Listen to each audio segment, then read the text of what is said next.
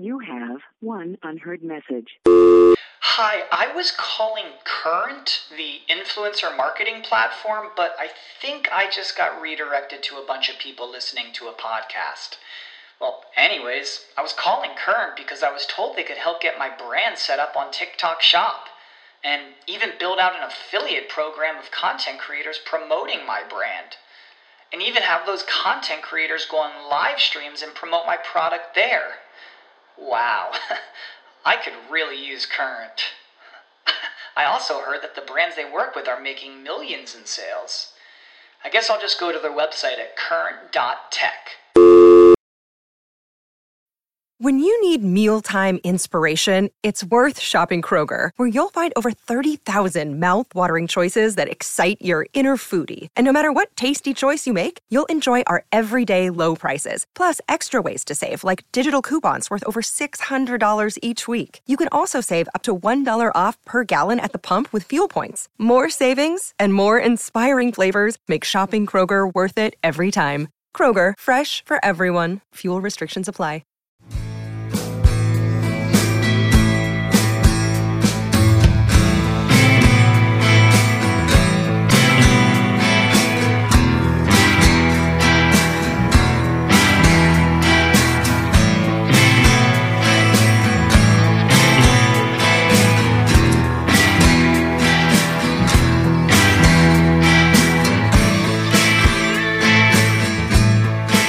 Right, Union of the Unwanted. We are back live on a Monday.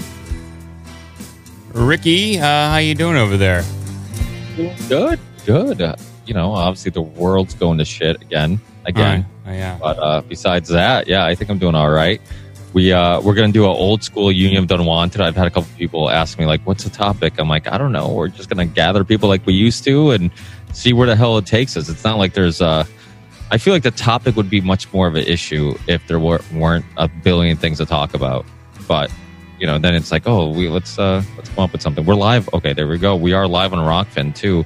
So for people listening to the audio version of this, we are streaming exclusively on Rokfin.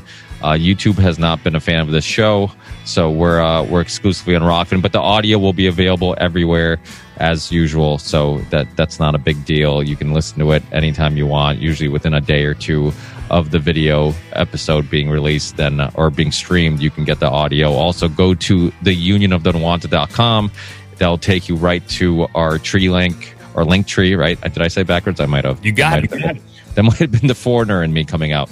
And go to there and you can find links to our merch store all our channels Odysee float uh, all, all the stuff. And so it'll be the easy way of getting a hold of all that stuff. But but yeah so we have tons of uh, great fans uh, you know chiming in talking about how much they love the show so it's consistently growing and i know people are looking for merch so just go right to theunionunwanted.com. You can find the merch and and also connect with all of us. So uh, thanks everybody who has been listening and reviewing the show and all that stuff. And uh, we're all a part of this, so we're all, we all feel unwanted and a part of this union. So. Uh, Everybody else, thanks for being with us. Another Monday night of plenty of current events to talk about and plenty of things to talk about. Charlie, you want to anything you want to chime in on? Well, in the, in the merchandise store, one of the things that Mike made was these these really cool. They look like concert T-shirts, and they're printed on both sides. It's Union of the Unwanted on the front, and then tour dates on the back. But they're not actual tour dates. It's all of the places where false flags have happened and the and the dates associated with it. So if you just casually look at it, you go, it looks like a concert T-shirt. But you got to look at it uh, extra close, and you'll find out it's it's it's pretty amazing. Uh, something to check out. And according to Chartable, we are one notch behind Don Lemon at CNN in the rankings. So if it's not too much to ask, I would appreciate if everybody listening That's to not this saying much. subscribe to the RSS feed and give us a five star rating if you feel we deserve it, so that we can bump that ridiculous moron off because it's a it's a goddamn crime that we're behind Don Lemon in anything in life. So uh, please, I'm begging you. Well, I'd rather be behind him than him behind me. If you know what I'm That's saying. a good point, actually. Don Lemon could probably buy all of our asses 10 times over. So, so for the show to be that close to taking him over, I, that, that, that says a lot about the quality of our content versus the ability for what MSNBC bot farms to keep clicking the like on that. You nobody's watching Don Lemon's show. No, No. It's just people that fell asleep at, uh, at their television set or are in the process of overdosing or something like that. That's about the only people that Well, are that, that left CNN on accidentally and don't know how to change it. Well, it's pretty amazing. The show's really grown, and it's really thanks to everybody who's participating in it because we've had so many awesome. I mean, when you look at just the list of obviously people who, who are on the show now who've participated in tons of great discussions, and then just I mean, it just boggles my mind how how fast the show has grown. But it really it's because it's a community. Like we all help each other out. It's awesome to see people be interviewed on each other's show after this show and just and then the telegram, people, people have questions. Have questions. myself, myself is that you mark? You just is that you mark? You Yes, it's Mark. mark are we good now guilty as charged. But uh but yeah the community it's just it's it's awesome to see how it's grown. And really we do two shows a month which is obviously nothing for a podcast these days. It- like typically people have short attention spans. If you're not putting out content consistently people forget about you. So it's amazing how much people really love this idea of just bringing so many different thinkers, researchers, doctors, authors uh, together, and just to have an open discussion. And and people really really enjoy this, and it's fun because a lot of times we don't even know exactly who's going to show up. So it's fun for everybody. It's not just the listener. So the hosts also sometimes don't know who the hell is going to show up and when they're going to show up. But that's what makes it fun. That's what we were trying to do. So, um, but anybody have anything specific that they want to uh, jump in on? I know there's obviously uh, a lot of current event stuff with uh, France having a revolution and and all that stuff. The vaccine passport. Uh, anybody have any specific stories? I want to get Matt's. I, I know Matt's always um, up to date with the Bitcoin thing, and a lot of people uh, talking about you know the cyber attacks and all that stuff. Um, I'm sure he probably has something to input on on that topic. But uh, anybody have anything specific to kind of start the the show? we talk about Cuba? Go for it. That's Let's do it. topic. Oh, yeah. Cuba is, I don't know if you guys have been following this, but I think we need to follow it a lot more closely because I think Cuba is coming here to the US.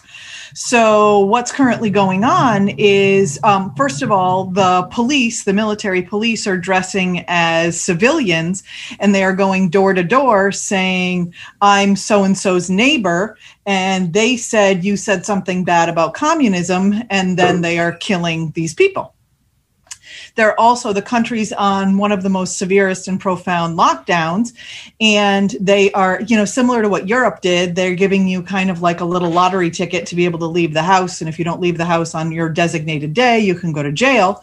And um, the only reason that they can leave the house is to go and purchase food. But when they get to the stores, there's no food. So Oh. they're starving people. They're starving people out. And there's only, I think, two I I could be incorrect. Two major cities with two major hospitals, and then everything else is basically just, you know, like curandera care. It's like, um, you know, just indigenous medicine, and they're claiming that the hospitals are being overrun, but people that are actually in the countryside that are going to the hospitals are saying that the hospitals are absolutely empty.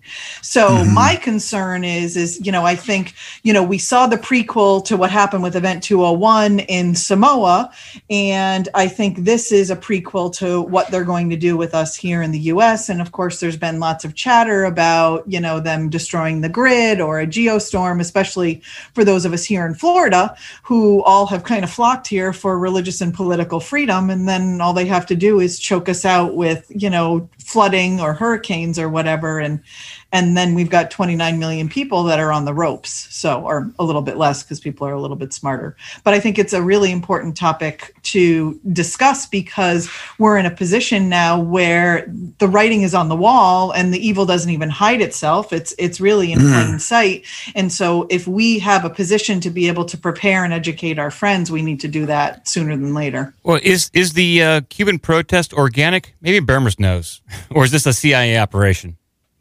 Oh, you know, that's interesting. That was a discussion I was having yesterday with some of my friends who still have relatives in Cuba as we were trying to figure out who actually was predicating all of this. Because then, of course, you know, it's so multifaceted because now the information is coming out that the Haitian president was assassinated by individuals that had received training from US military ops.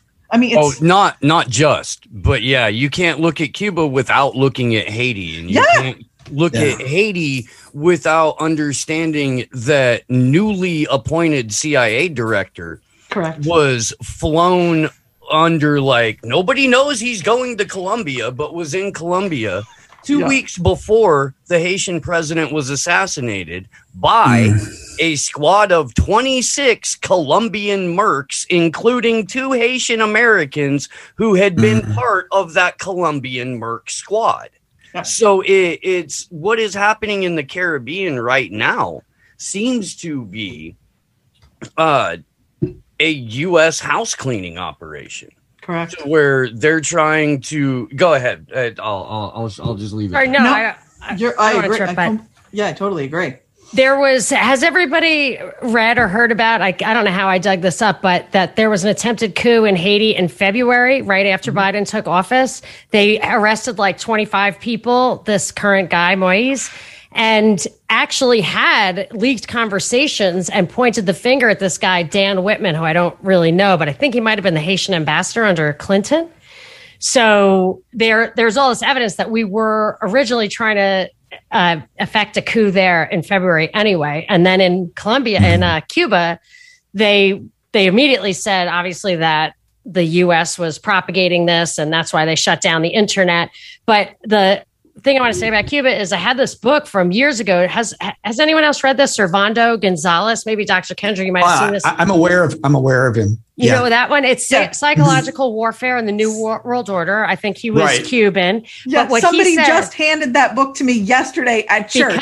It's uh, it's in my car. So It happened to be my recommended book on my newsletter on July 1st, not because of anything I expected to happen in Cuba, but because what he said was the Cuban deindustrialization project was a kind of practice for how they were going to deal with the West, slow down the West, pull back the West. So we are being, in my opinion, downgraded and that, um, you know, kind of leveled down, kind of made a little bit communist. So like now we go to TJ Maxx and we try to figure out what we, what they have that we want rather than thinking of what you want and need and going out and getting it.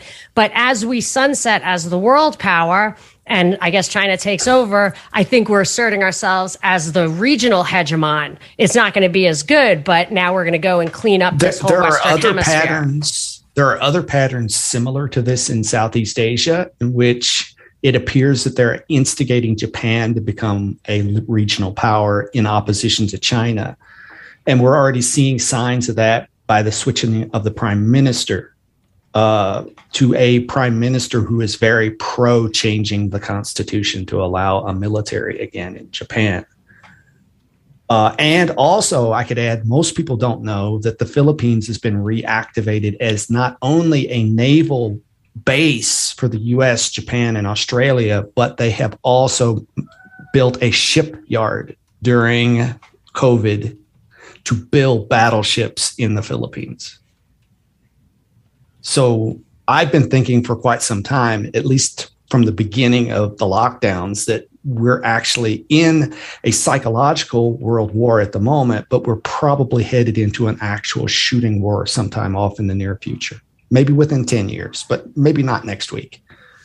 Uh, the other thing, just a comment in 2010, I read an article about devaluing the US dollar by 50% in 10 years. Mhm. And this was a official release from the, the uh, Federal Reserve. So we're on track almost. unbelievable. Just to kind of jump in on Gonzalez, I actually uh, met him. He's in my film Shade the Motion Picture. Anybody can watch that uh, for free. That's got to be eight, nine years now uh, ago. But to talk about all this global destabilization, uh, I think it goes hand in hand with, with what we're seeing uh, via internet censorship, right? Because in a place like China, for instance, where they had the strictest lockdowns, and we saw certain thing pour, certain things uh, pour out, we have no idea what kind of house cleaning they did with political dissidents when just before that you were having record protests in Hong Kong. That's something that's almost never, ever, ever talked about. And as we see the restrictions come out here, the new talking point is that 12 people are the new disinformation czars, and we need to ban these 12 people. Uh, this is actually uh, a white paper that's been around for a couple months. Uh, the guy that wrote this is the guy that got uh, David Icke successfully deplatformed. And now we're talking about names like Robert Kennedy Jr., uh, Rizza Islam, uh, Joseph Mercola, and they do it under the guise of, say, vaccine disinformation. That again is the talking point you're seeing from Psaki and Biden. But you go through this and you soon find out, oh no, no, no, it's hydroxychloroquine. It's ivermectin, it's mask studies, it's memes, it's all sorts of uh, speech that they're now saying is violent and hateful misinformation uh, that's kind of going hand in hand uh, with this new talk of a domestic terror squad. And I'm not sure because I haven't been on the program for a long time. Uh, how many of you guys are aware of the signature reduction program that they're now talking about? And uh, I just want to kind of read the first paragraph because it's a good summation of what they've really been doing for over a decade and with zero accountability. And now they're just coming out with it. The largest undercover force the world has ever known is the one created by the Pentagon over the past decade. Some 60,000 people now belong to this secret army, many working under masked identities and in low profile, all part of a broad program called signature reduction. Doesn't have an official name. They actually refer to uh, it as an art form in this article. The force, more than 10 times the size of the clandestine elements of the CIA, carries out domestic and foreign assignments, both in military uniforms, under civilian cover, in real life, and online, sometimes hiding in private businesses and consultancies, you know, all these white paper organizations, NGOs, some of them household name companies.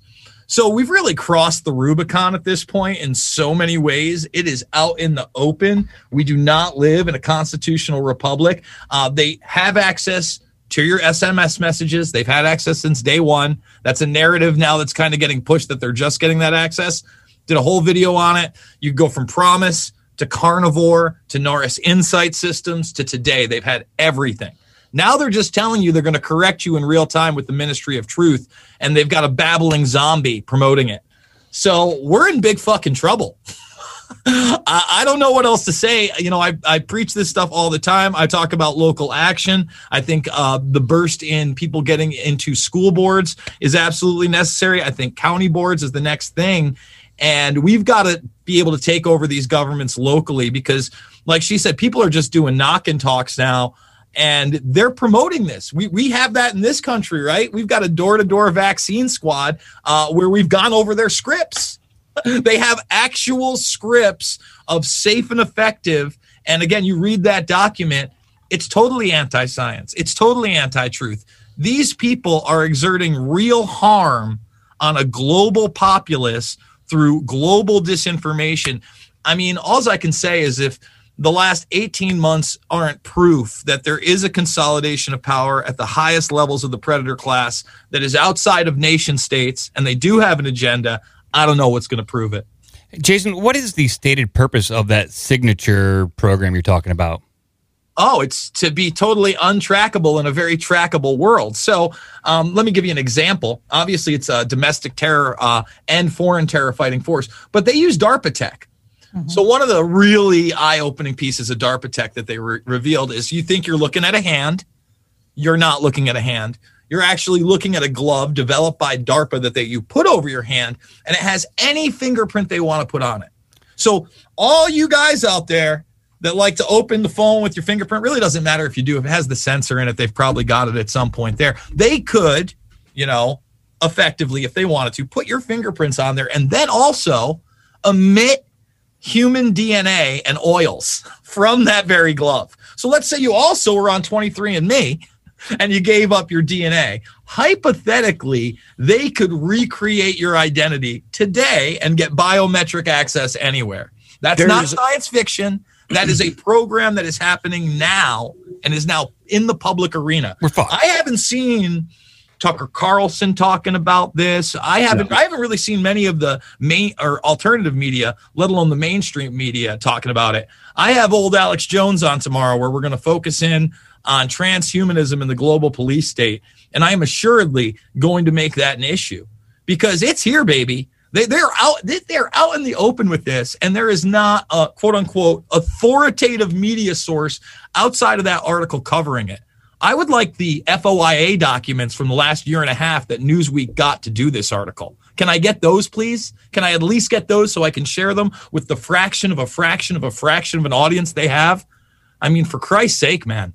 Well, Newsweek doesn't disclose anything in that article. They certainly don't allow their audience to go look at any of the documents. I'm glad you brought up 23andMe because we just did a story last night about Sandia National Labs in Albuquerque, New Mexico. They have been volunteering to partner with federal law enforcement agencies in order to match DNA from private companies that have collected genetic information like 23andMe to crime scenes. If you're not in a federal crime database, that's no longer a problem for federal authorities because the national laboratories have just, out of the goodness of their heart, volunteered their employees' time and their equipment to help law enforcement better match DNA with subject or with uh, uh, suspects from crime scenes. This is national now. Uh, and everyone who gave up their DNA to any of those private genealogy corporations, it, it's 100% going to be part of an federal investigation if they choose it to be.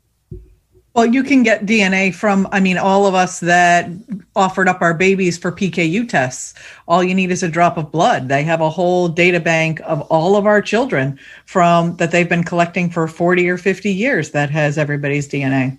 And uh, 23andMe, I believe they all sent it to that Chinese lab, right? The same Chinese lab. So that means the Chinese are one step ahead of us. Yeah, absolutely. Is there any upside in that if it's so if it's e- if it's possible to fake, it can no longer be used as evidence? yeah, I doubt that. Um, for instance, right now, there, um, you know, I've got to do another story on it. I, I briefly touched on it uh, yesterday, but the Havana syndrome. Let me see if I still have it up. I might not, but they're actually looking at more cases of it. I don't think I do. I think I I knocked it off, but let's type it in. Let's do it live.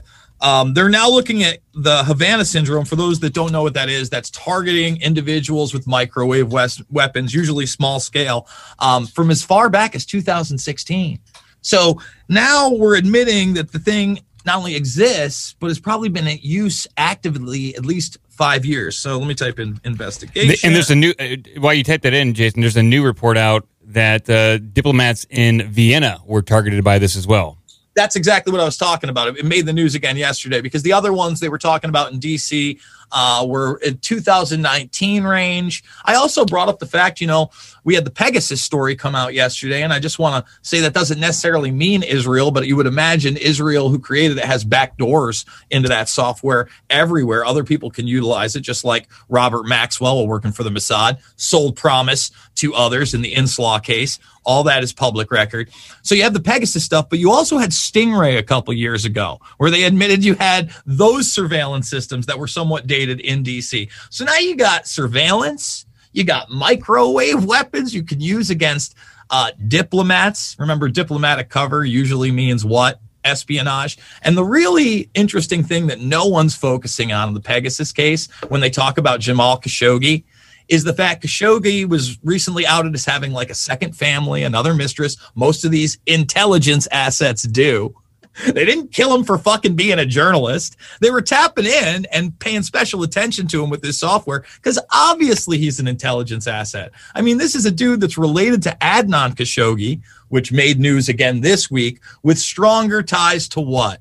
Epstein, the 80s, and arms dealing. Something I've been mm-hmm. saying now for how long that this is the same network that brought you Iran Contra, and they're still in power. They never got out of power.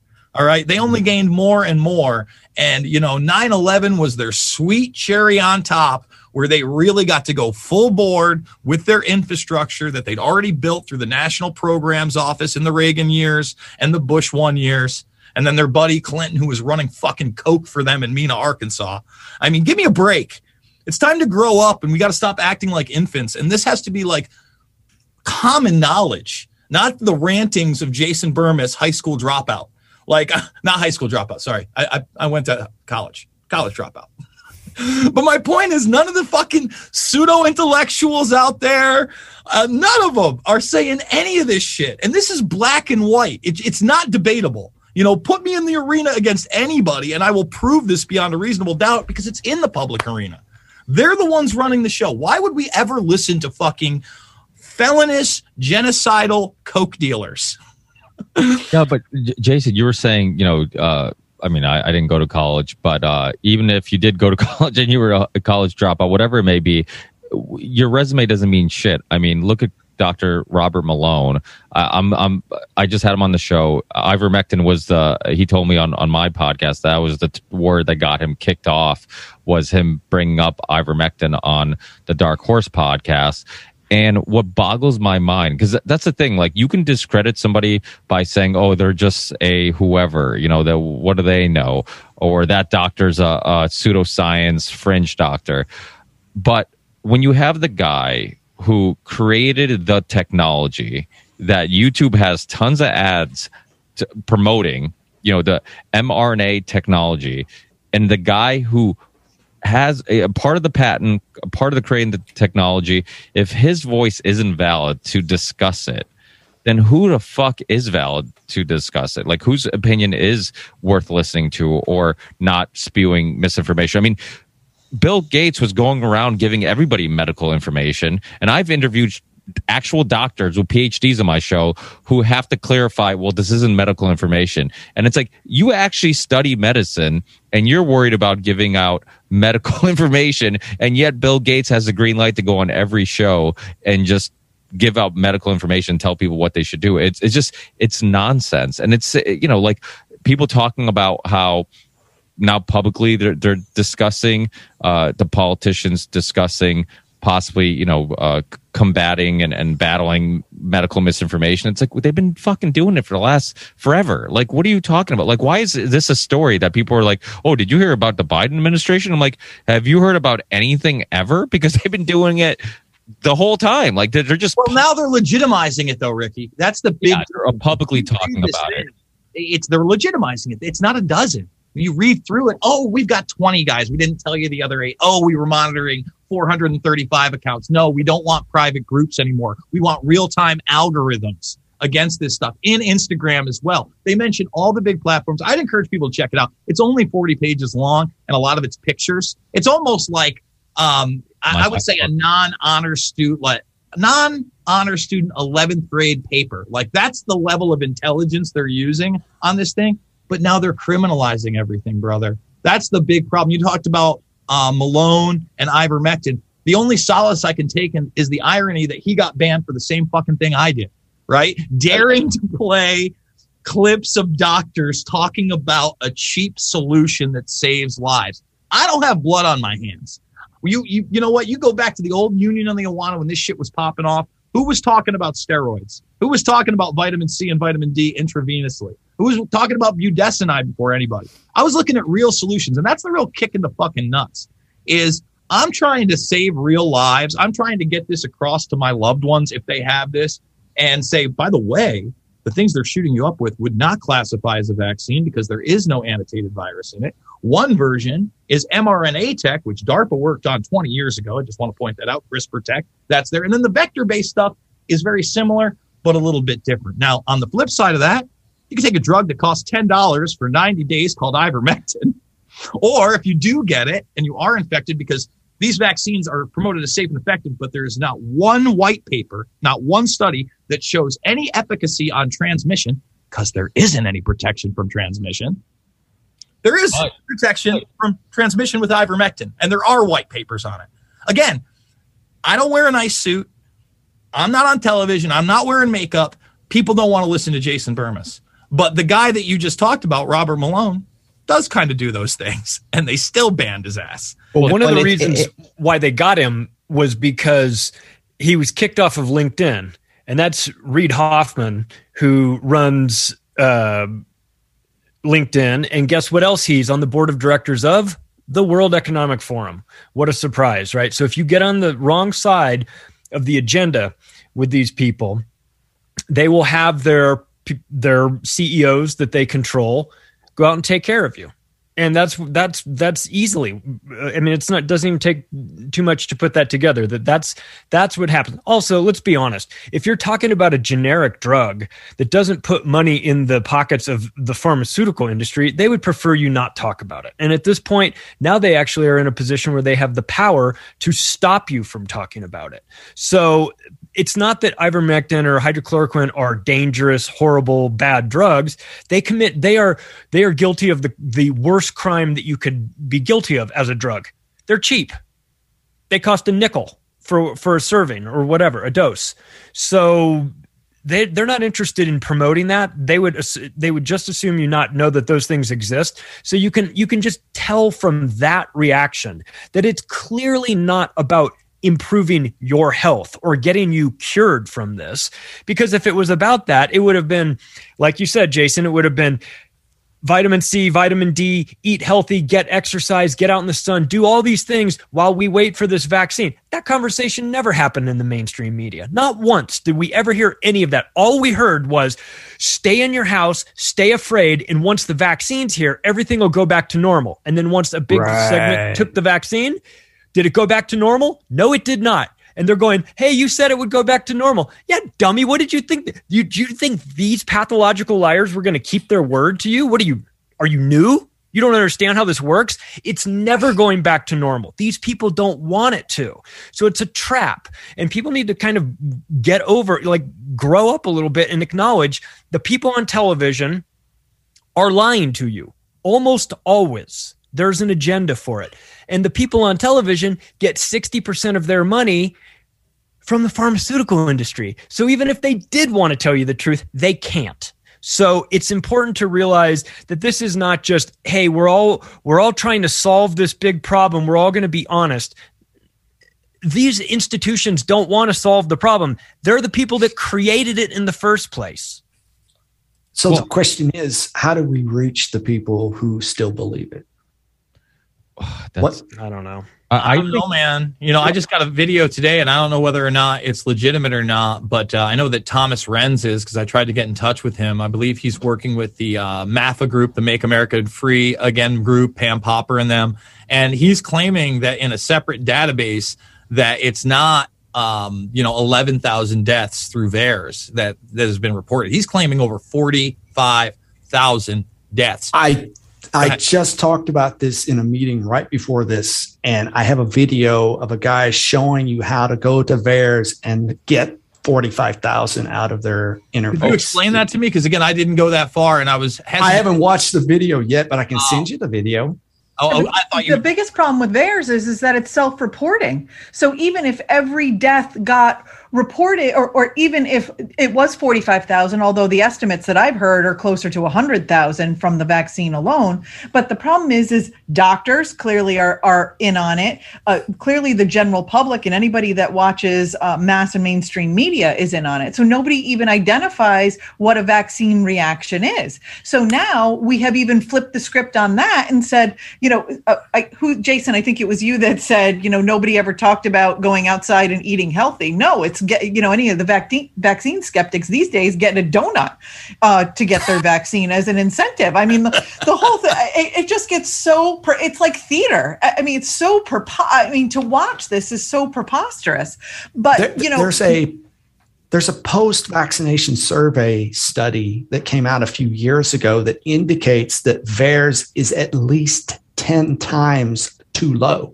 Correct. Well, everybody referenced that Harvard study where they they said that one percent of uh, adverse reactions get documented in, in VAERS because one, it's complicated. Two, it's hard to prove. I mean, it's hard to sometimes convince your. I mean, think about it. The doctor or the pediatrician who sometimes gives you the vaccine, they are selling you the vaccine be, by saying it's safe and effective. There's no issues with it. So how are you going to convince them? To input the information if you think that there's a link there. Who's that politician recently? Del Bigtree just did a, a thing on his uh, on the High Wire. Uh, he showed a clip of it that um, I don't know which state it was where they had some conference where they had a bunch of people who had adverse reactions and they were all talking and they're and some of the stories are I'm trying to tell my doctor that this is vaccine linked and what are they doing? They're telling me no it's not. And it's like so how do you convince them uh, of this? And well the facebook just- group with 250000 people that just got ripped off facebook Mm-hmm. 250000 people who were sharing their stories. They're just people looking for answers. They're like hey i think there could be a link between this brain fog and all these issues i'm having and the vaccine i received anybody else feeling the same way this group grew and grew and grew Mm-hmm. and then facebook rips it down so it's like who the fuck are they protecting they're not big pharma they're not protecting us Here, let me well, tell not what not I- to make oh. this dark, but you know, uh, 40 years ago, I received my booster shot and I couldn't walk for a day. And, and that's one of the things that kind of convinced me that all of this has legitimacy because I've experienced it myself. what type of booster But at, if you don't mind it was polio. Polio. And you know, uh, what's interesting is the explanation when my mom asked uh, the pediatrician's office, they said, Oh, well, we must have hit a nerve in his hip because it was a shot injected in the hip.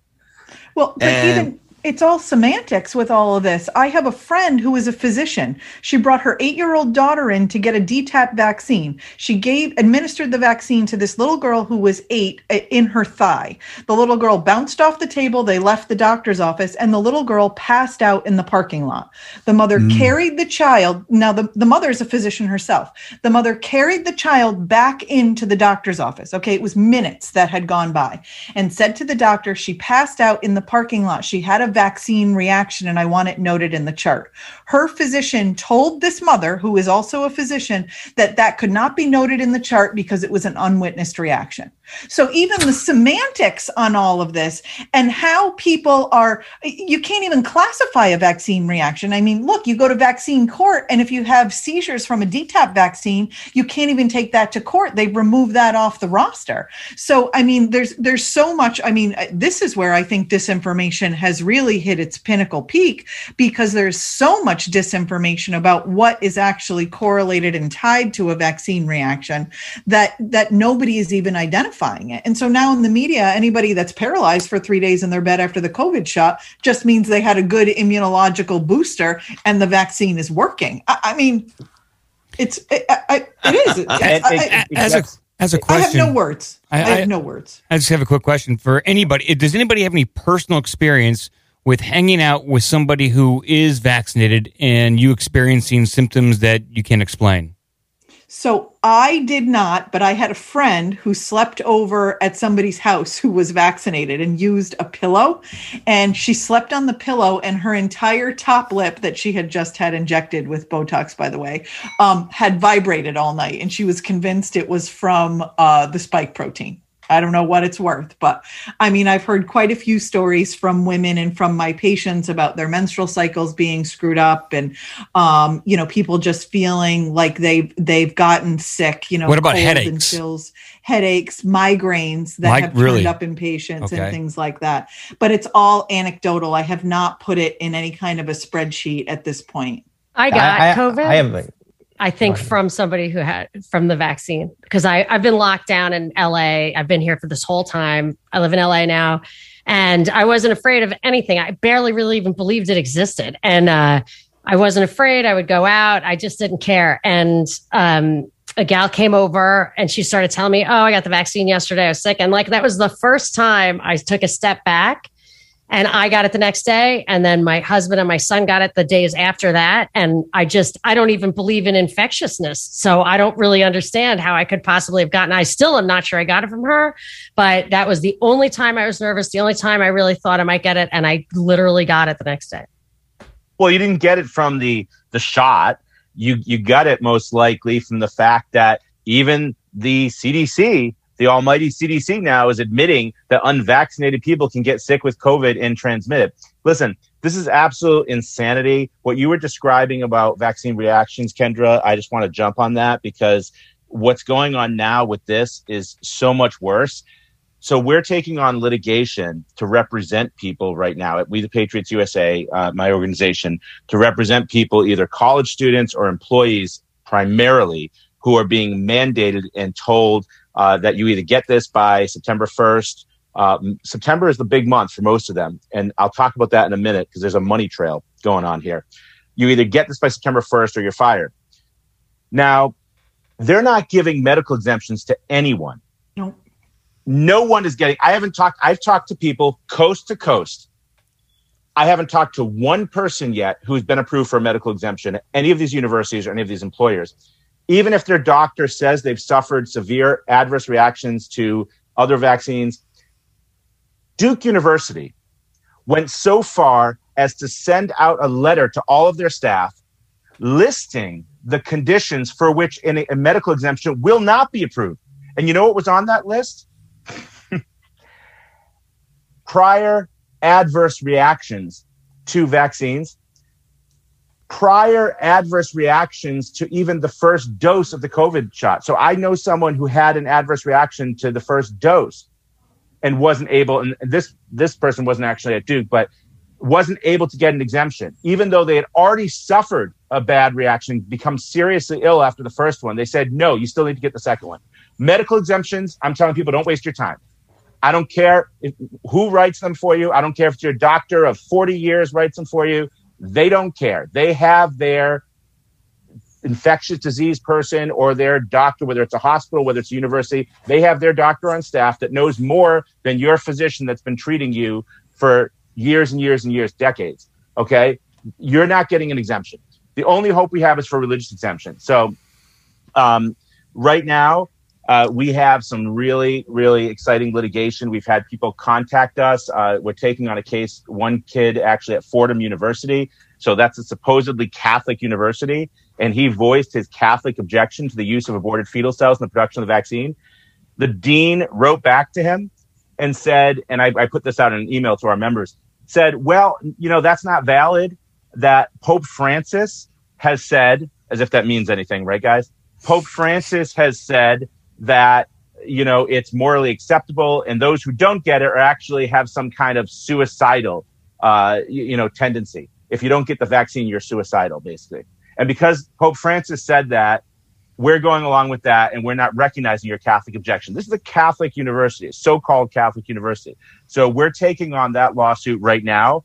Um, we actually just uh, I, I, believe they just signed the paperwork for us uh, for our attorneys uh, our counsel that we work with. They're not actually are employed by us or anything, but we have outside counsel that has taken on this case. And we're taking on a lot of cases like that right now. What we're trying to do though, the biggest obstacle we're finding is that we have like literally thousands of people that are contacting us, especially after um, the last person we helped, which was Kendall at Yale University. She was a, a nursing student. We helped her get the religious exemption and we helped her get the uh, policy change. Yale actually had a policy that if you were in a health sciences school, you could not request a religious exemption. It said right on their website, religious exemptions are not available for health sciences students. So we got them to take that down, to change that policy, and to give her an exemption. And she was on Fox News with Judge Janine a couple of weeks ago. So we've had, since that happened, we've had thousands of people reaching out to us, but we don't have the resources. So our biggest thing is so we're going to, I'm going to start doing,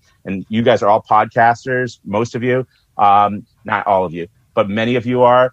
Um, hit me up, Brian at we the patriotsusa.org, because I want to go and talk about our Commit to 10 campaign because I'm turning people away. The big foundations, the big conservative public interest law firms are not doing this work. So we have American Center for Law and Justice. We have Alliance Defending Freedom. Those are the big established ones with multi-million dollar donors. They're refusing to get involved in this because it's too controversial, which is bullshit. Um, but they're refusing to do it. So they're all coming to us. I'm getting referrals from all these different organizations that don't do it, uh, that are sending people to us, and I have to turn them away because we just don't have the funding. So we launched something called the Commit to 10 campaign where we're trying to get thousands of people just to give $10 a month. And the reason we do it, we're stressing per month, is we need a predictable stream of income. We need to budget. We have a network of attorneys now in many different states throughout the United States who are primed and ready. They've got the documents ready. They're preparing the pleadings but they just need to get paid uh, before they'll do it. So if any of you want uh, for me to come on, I'd be more than happy to come on and do um, do some interviews uh, to get the word out.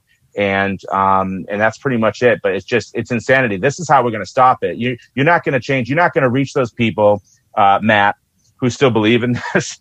Um, you're not going to change. Uh, the the minds of these public health authorities. You're not going to change. Uh, you know, oh. letter letter writing campaigns are great Rallies are great. None of that's getting done until we get some brave. uh, We do still have a few of them. Some brave men and women in black robes to say, "Cut the bullshit. This is over. You can't do that anymore. That executive order is invalid. That statute is invalid." That's what we need. That's the only way we're winning this. We're not going to win this just by talking about it. Again, no offense to anyone here. We're not. We've got to file. We, we, we've got to file these lawsuits at every circuit in the United States and stop this.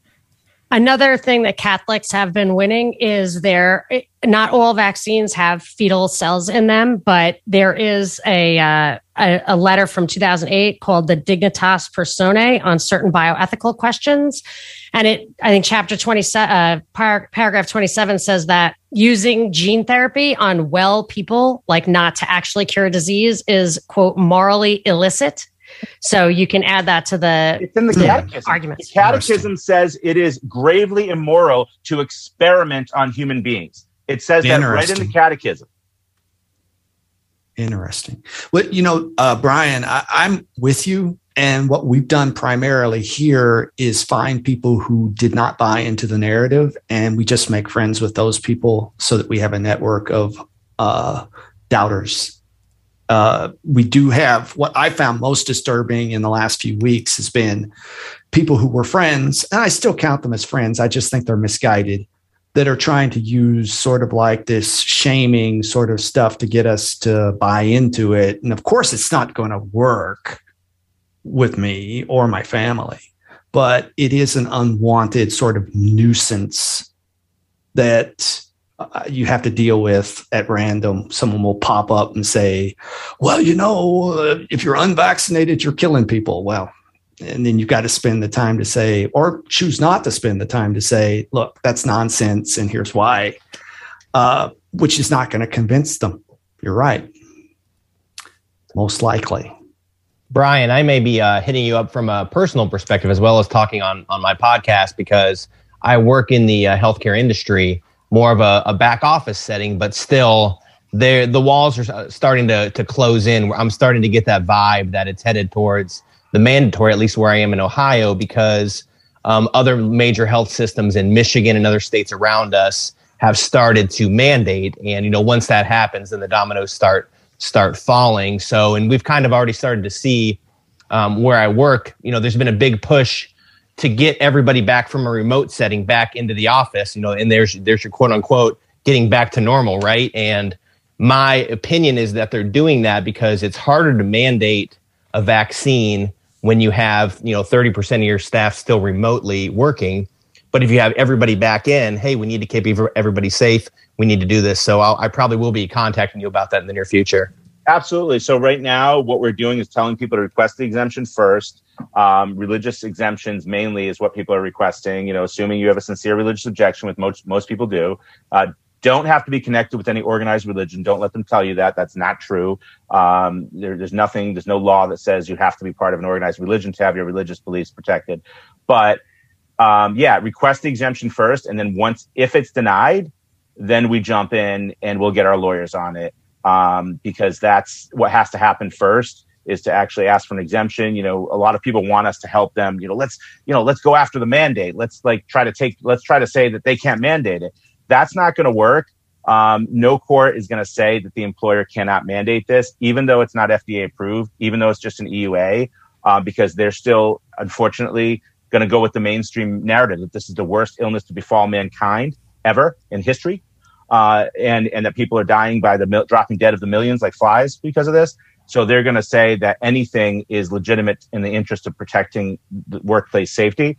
Uh, so we're not going to win. In fact, uh, just today in Indiana, um, there was a lawsuit. I don't know if you guys saw it, but um, they tried to challenge a university mandate. I think it was Indiana, Indiana University, uh, having the, you know, the COVID mandate. They tried to challenge the mandate itself. So there was a group of, uh, you know, students that got together. They tried to challenge the mandate, and the court threw it out and said, no, they absolutely have the right to mandate this. That's not how we win this. How we win this is the long established precedent of religious freedom, uh, especially at public universities like that, because they have to abide not only by state and federal law, the statutes that have been passed over the past several decades to protect religious freedom, but they also have to abide by the Constitution. They're bound by the Bill of Rights, namely the First Amendment.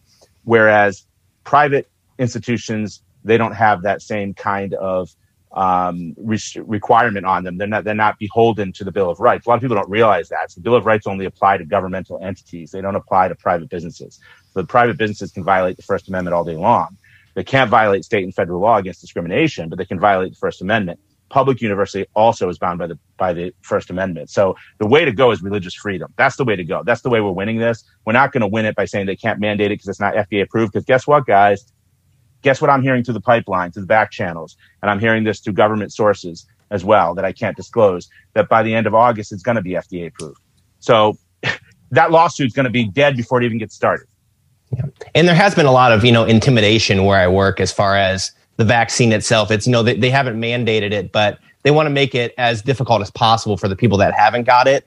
They've been doing stuff as silly as saying, okay, well, if you've now been fully vaccinated and it's been two weeks since your last dose, guess what? You don't have to wear a mask in, you know, public areas, hallways and stuff, because allegedly you're supposed to wear the, the mask in the hallways and stuff, which, which I don't and nobody really cares about. So what they're doing, they're they're establishing at the at the uh, hospital healthcare system I work at, they're establishing mask free zones. Okay, so just think of it like your new. This is your new smoking section, smoke-free, right? right, right, Yeah. right. So, so the, the smoking section back in the day is like, okay, here's where you go, so you can't breathe anymore. Now you got to no mask zone where you can go to breathe. I mean, it's just it's such backwards, upside down world. It's almost hilarious at this point. So, how are they doing that, um, Kyle? My question is only because with college, they're doing the exact same thing in multi, in a lot of these colleges, and so now everybody that's in college at whatever university has this magical app. So you get your vaccine, you get your green check, and then you can register for class, and then you don't have to wear your mask. And you know, every time you badge into a, a classroom building or your dorm, they know you know they know through AI if you're wearing your mask or not wearing your mask. Is it the same kind of thing? Like at, at in hospital systems, are they doing the same thing? Everybody has to carry around this little you know data file. So, so what they're doing at our hospital, and, and I'm a manager, so like I'm, I'm probably going to have to do to pass out some of this stuff. So we all have like an ID, right, a badge ID, which swipes us to get into our building, um, and it will have on there. They're passing out to managers a green sticker, okay, a green sticker that says NM for no mask. Okay, so everybody who has their badge that has an NM with with it says no mask, which means they've been fully vaccinated. They don't ha- they don't have to wear their mask uh, in these no mask areas. In in most in most clinical settings, they still have to, but in, but it allows them to in these no mask areas to to take off their mask. And and it's even sillier too because you know I've had no problem telling anybody I work with that I'm not I'm not vaccinated. I'm not I'm not upset or, or worried about it at all. They said if you're in a, in a meeting, which I work kind of you know back office you know finance type setting, they said if you're in an office meeting in in an, in an um, conference room and at least one person is not vaccinated, everybody is supposed to wear a mask.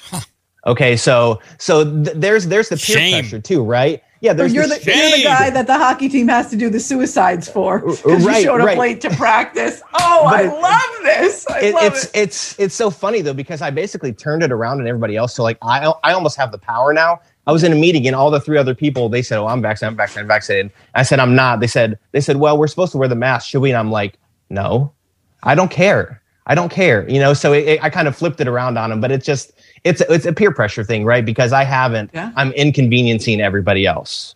So do you have to pass out yellow Jewish stars too? I, I That- don't, that- yeah, that's well. They, they I think they chose the color green just to make sure it wasn't yellow. But yeah, that that'll be next. Yeah, I can speak on that for sure. With the company I used to work for, thank God I actually got out uh, a few months ago. But it was a very corporate setting, but it was on the back end of the medical field, building medical devices, and they are they rolled this out real fast. I mean, they were a small microcosm of what was going on throughout the country in the mainstream hardcore. So I was seeing it really fast and really early. They were segregating us from large teams that would work together. And actually, it was weird because the building, it's on the back side of the medical field, but we were all to wear scrubs and it was designed to look just like a hospital. It was very theatrical.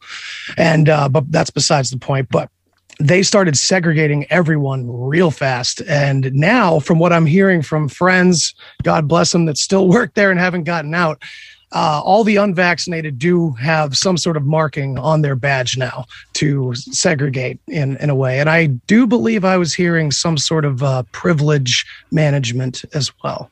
They get So it's- donuts, maybe. Maybe they get donuts. Perhaps, yeah.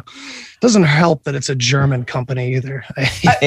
oh my god i was just i went uh, into this really deep rabbit hole and i was watching all these movies from like the 70s and 80s about germany and the nuremberg code and their eugenicist hospitals and i, I mean you know clearly 20 years of common core has been absolutely brilliant in dumbing down the us society and and really kind of you know deifying what happened in the third reich so that nobody notices by wearing a sticker on their badge that that we are in the same position that that Jews were and other you know outlaws or whatever i- in Nazi Germany. I I mean, it is uh, unbelievable to me. Yeah, to us it's so obvious it seems, but to, to other people it's completely different. It's black and white. It's oh, that's not the same thing at all.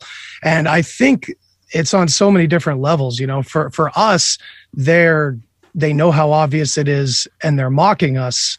And it, it, by showing us our family members and our friends that are falling for something so blatantly obvious, kind of And- showing us how pathetic our surroundings are, or something, trying to shake us. And we've been getting a steady dose of propaganda too from our top infectious disease uh, doctor at the hospital too, right? We get all these mandatory all user emails from, hey, here's our here's our top infectious disease doctor. He's talking about the Delta variant. He's talking about the vaccine. He's talking about how all this is safe and effective. Just watch this two minute video of him, you know, just regurgitating um, MSM BS, and you're supposed to to to fall for it. And and thankfully, I think the the where I work is only about 60 to 70 percent fully vaccinated at this point. So I am glad to know that there is uh, still some people out there with the brain, but I'm I'm worried that once it gets down to the mandate, that's kind of when the rubber meets the road of who's really going to to push it and who's just kind of going to cave. Kyle, are you seeing? Because I have a couple of friends of mine who work at local hospitals. Uh, one Mer- Mercy, and then another one Bay, Bay State in Springfield. Actually, Mercy was, and this shows how like the news can paint any illusion they want. The No Agenda show. They were just uh, talking. They they had a clip like a couple weeks ago from the Mercy Hospital right near where I live about you know a little news clip about how it's starting to get full and they're starting to get worried. Well, I know people who who work there. It's not starting to get full, and nobody's starting to get worried. So it's like international news. You know, people listening to this. It's like, oh, did you hear about this hospital in, in Massachusetts? Is starting to get you know worried about uh, getting uh, capacity up. It's like, well, hospitals are for profit. That means they want beds filled. If they're mm-hmm. not filled, if they're not working at 70, 80% capacity, they're not making money. How do you think you're going to pay for all those Mercedes and BMWs, all those doctors who are making, you know, six digits in the parking lot? It's not by having an empty hospital. It's, it's like a hotel. You want to have the rooms filled and people Right. don't realize that, but it just shows how easy how easy it is to paint this illusion. I mean, I know uh, Dr. Uh, Kendra Becker and I uh, talked about it um, a while ago when uh, everybody was talking about hospitals being filled, and we we did a podcast together, and we're talking about how like people are going into hospitals and like looking for the you know the overcapacity that they're referring to and nobody was seeing it. There's even like i think an instagram page or something like that of of people just sharing videos of like nobody in waiting rooms. And so it's like you paint this this illusion and everybody's home saying did you hear this? Did you hear that? And it's not it doesn't have to be reality. You can paint any picture you want and Right. people just, people just assume oh it must be true because I'm, I'm seeing it on tv which is ridiculous because it's like how many times have to be lied to before you start you know understanding that the tv i mean go back to the 70s that m- movie network right? I mean like it was it was same thing right? The tv's lying to you. Like everybody's getting um you know their reality is all molded by what they see on tv which means they can mold it any way they want. Well, and, and and and they play with numbers too because they can say, "Hey, the, the the the COVID positive numbers are spiking are spiking upwards." But if you go from one to three, that's a three hundred percent increase. But Right. that doesn't mean there's a large amount of COVID patients. So they I- they, I- they they play with the word the wording that way to say it's spiking upward, but it's going from such a low amount to a s- slightly higher amount that looks like a two, three, four, five hundred percent increase when it's just a handful of people. So it really doesn't matter. But they so but they don't use the actual numbers themselves. They use like spiking upwards. How busy is trending your upwards. hospital? Right. And remember, we always did, you know, through this whole pandemic thing, all the mainstream media had the case count. Like they never had the recovery count. They never, you know, they had the case count. So, you know, when the numbers start climbing, I mean, how, I mean, I can't even tell you how many patients I know of mine that went and got tested for whatever, an airplane flight or a, a job or whatever, that tested positive that were completely asymptomatic. They never brought that up. It's, it's all smoke and mirrors. Like I said to my kid, it's like, it's the same illusion that you get when you saw the newscaster kneeling in the puddle. You know what I mean? It's, it, it- I mean, that's, that's how I think everybody should watch the news. You know, there wasn't a flood. He was doing a story on uh, excessive rain and he knelt in a puddle. So it made it look like the water was waist deep. You know, that's Mhm. all we're seeing. and we, we've talked about you know the we've talked about the underreporting of the VAERS numbers, and then there's obviously the overreporting of the COVID positive numbers. But they actually but they actually didn't even do that correctly because um it, it, it it's still even if you take their numbers, it does not even equate to a, a pandemic or a need for mass vaccination because here in Ohio, even if I take the, the numbers they say of positive cases for for everybody, that's only eight percent of our entire population in Ohio. 8%. And obviously the numbers like 0.19% of people who actually died. So even when you look at their actual numbers that they've published, which we already know is is you know significantly over overstated, it, it still doesn't really call for a mass vaccination. No, no, of course not. It was just, of course not, because it's all theater. It's all theater. And we all know that this isn't really a vaccine, it's a medical device. So when you say it that way, I mean, it takes on a whole new meaning. Well, I can't say whatever they I can't- want, right? Of course they can. they own it and they own most of us. So not us. The new slogan right now is that only unvaccinated people are in the hospital, right? They're the only ones being hospitalized. That's the new talking point. But they've they've made it even more of a slogan, right? They, they're calling it now the only pandemic is a pandemic of the unvaccinated. Unvaccinated. So oh, yeah. It's all PR. None of the statistics can be trusted. They're trying to tell you that over 40% of uh, the population in this country, closer to 50, there, it's now trending that only 40% in the country haven't gotten vaccinated. I, I would highly dispute that. Um, but the next push, I think, other than, you know, obviously the FDA and uh, putting that as a, you know, now it's approved, we can totally push forward with this, is the local mandates that they're talking about. That's the other talking point that Fauci and others, well, we need more localized mandates. And large banks are now saying that their banking staffs are going to have to do it. I would encourage anybody that is in one of these large banks. I believe uh, it was JP Morgan Chase that's uh, the first one to announce this. If you have money and anything with them, put it in a localized bank that isn't doing this to their employees. That may be one of the only ways that you have, you know, banks don't want to lose out uh, any view over the market because, as you said, they, they're doing it in hospitals. They're trying to mandate it in most schools for your kids. Get ready for that battle. That battle's on the way in the next month, month and a half, especially if the FDA uh, gets involved in August. You know, um, so look, man, this is all PR. It's all marketing at this point. If people fell for safe and effective, they'll fall for pandemic of the unvaccinated. And now you have blue checkmark journalist organizations saying those that are unvaccinated should be under house arrest until they declare the pandemic over or they get vaccinated. It's the same playbook they used for the MMR and removing the religious exemption across the country, like they did in 2015 in California. That's exactly what they said. I mean, we literally had to speak slowly to people to tell them that you cannot spread a disease you are not carrying. I, I mean, we have, that's why science has become a complete cult. Nobody looks at uh, objective uh, research, nobody looks at, you know, cause and effect all it is is cult like behavior and vernacular. It's it's awful. And it's the same playbook. It's absolutely the same playbook that they used in 2015 they used it again in 2018 when they arrested missionaries in Samoa that went over there with vitamin A and vitamin C to help people that had measles because of the of the population and said no that that they couldn't do that. I mean it's it's it's nothing new Well, and like you said, there's so much evidence that this isn't about protecting people. I mean, Dr. Joel Hirschhorn, he was on my show. I, I know he's been on a bunch of people's shows. I mean, he he talks about all. He documented in his book, uh, "Pandemic blunder. All the doctors that were having success with ivermectin, hydroxychloroquine, vitamin C, vitamin D, all the other you know ways of treating this, but they had to demonize all of them because they that's the only way they could justify fast tracking a vaccine and and skipping the whole FDA approval thing. Which it's funny how like we talk about the FDA approval thing, like that's the gold standard. I mean, how many people have been up watching TV at night and see call our attorney's office if you have a loved one who died from this drug. Well, guess what? That drug was FDA approved. So even if it was fully FDA approved, it doesn't necessarily mean it's fucking safe. It doesn't mean that, you know, you're good to go. I mean, you can, it, it, it could still do harm.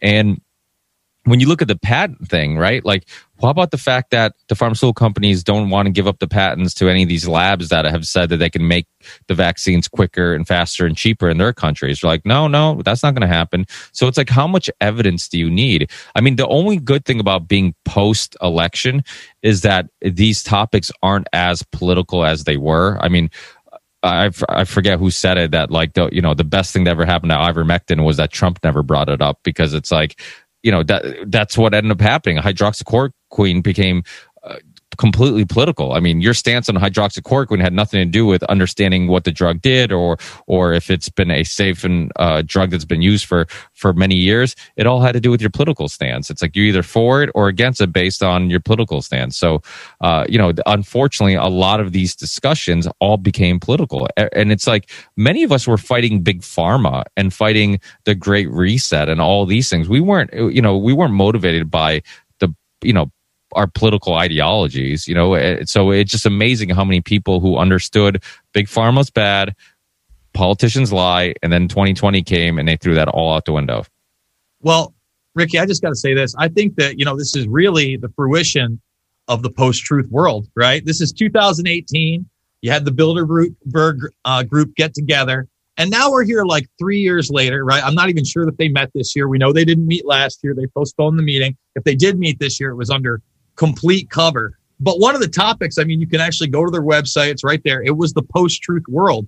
And I was like, why is nobody talking about a bunch of elitists, businessmen, people in government talking about a world where truth no longer matters and how they can control it? And one of the things that was really striking during the Event 201 simulation that occurred just before COVID 1984 was the stress on controlling information and censoring the internet in almost real time. And now we've literally gone beyond just deplatforming, right? There's open talk in Politico about access to your text messages. And all of this is being legitimized by a virus where there's open information, again, that ivermectin does work, that if you do treat this thing early after the fact with that or other drugs, you are okay. Hell, if you do almost nothing, it's still safe and effective by their standards that you're not going to be severely hospitalized. How many people that got this virus were severely hospitalized? And, and when I start talking to people about the, the whole vaccination thing, I go, well, well, did you get tested for the antibodies? And they're like, well, what do you mean? I go, was there ever a thought in your mind that you might have natural immunity and that might be better? And then I bring up the fact that, you know, the Red Cross didn't want your convalescent plasma if you did get vaccinated because they couldn't use it for things like Regeneron that were antibody treatments for the virus because it actually kills your natural antibodies. One of the uh, big arguments I had from the pro uh, vaccine crowd before it was out was, well, I want as many antibodies in my system as possible.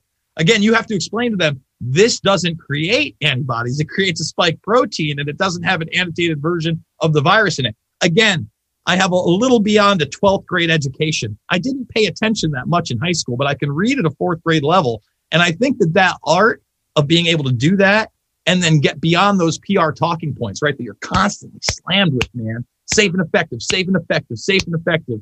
Pandemic of the unvaccinated, 40%, all that bullshit is a lost art. People just give in, especially when you're, you know, I just know somebody who gave up their job at the IRS because they mandated the vaccine.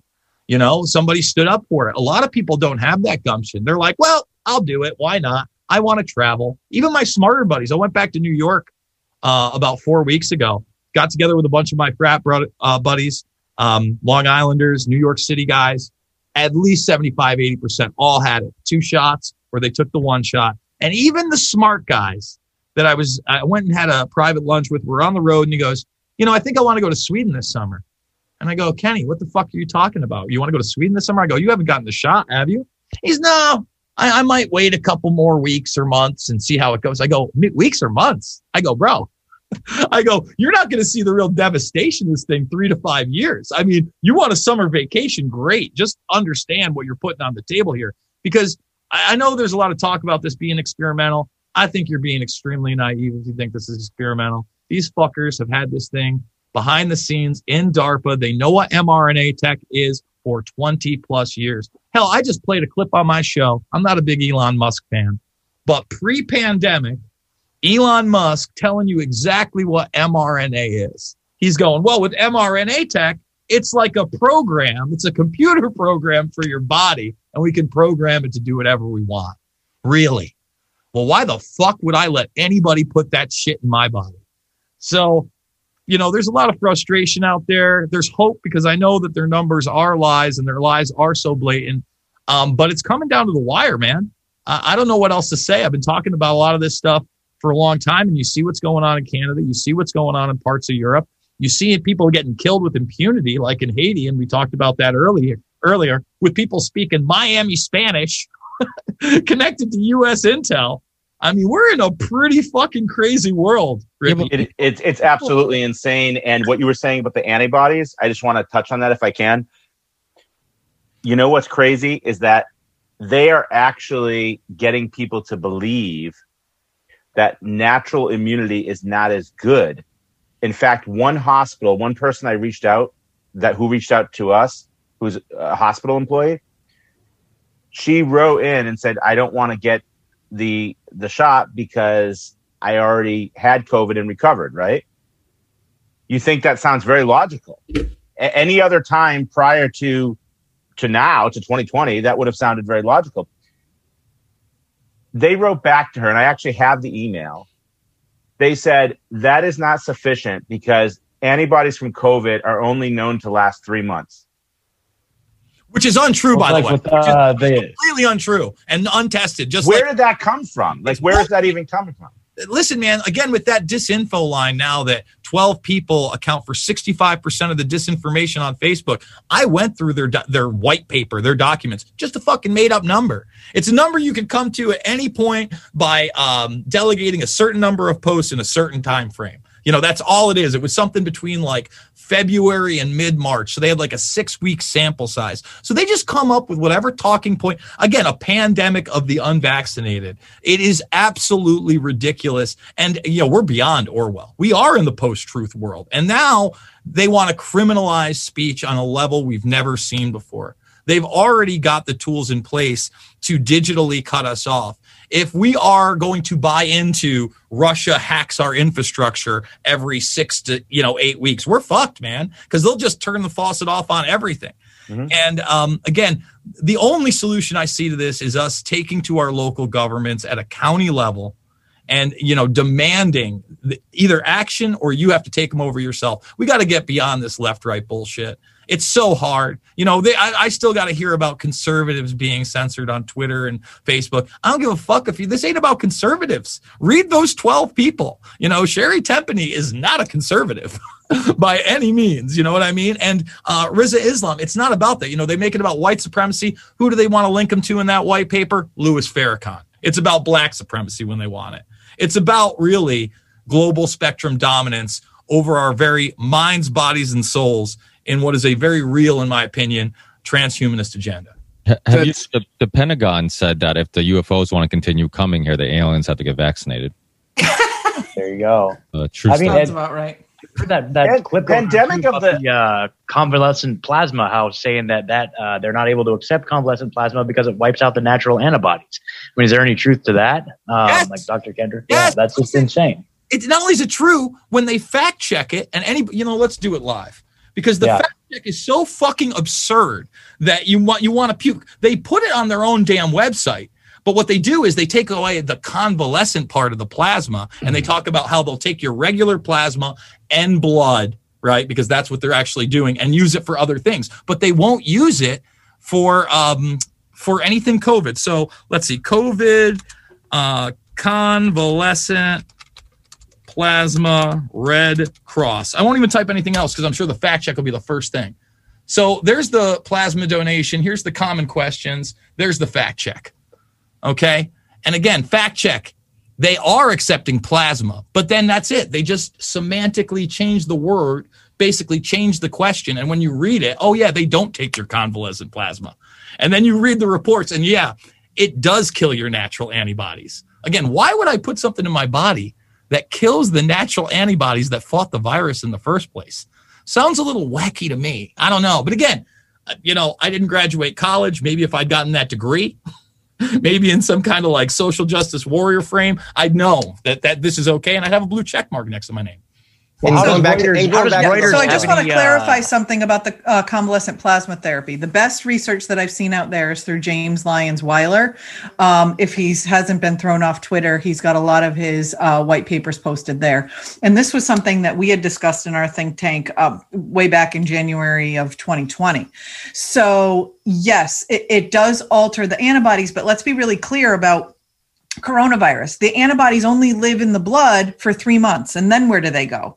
They go into the T cell and become a memory cell. So it's not that you don't have the ability to fight off uh, coronavirus again. It's not that your immune system doesn't remember it. It's simply that it goes to a different place and it's not detectable in blood. And that's really kind of the, the guys that, you know, the, the misinformation is being spread about why we all need the vaccine, even if we've had coronavirus that that's what they're using but it's in the t cell it's in it's in all the memory cells like just like we have a whole bunch of other different you know virus antibodies And like the the head one of the head scientists at Pfizer, Dr. Michael Yeadon, who you can't find any videos on anymore, he talked about how when he first when this whole thing started, he's like, "Wait, why is everybody panicking about coronavirus?"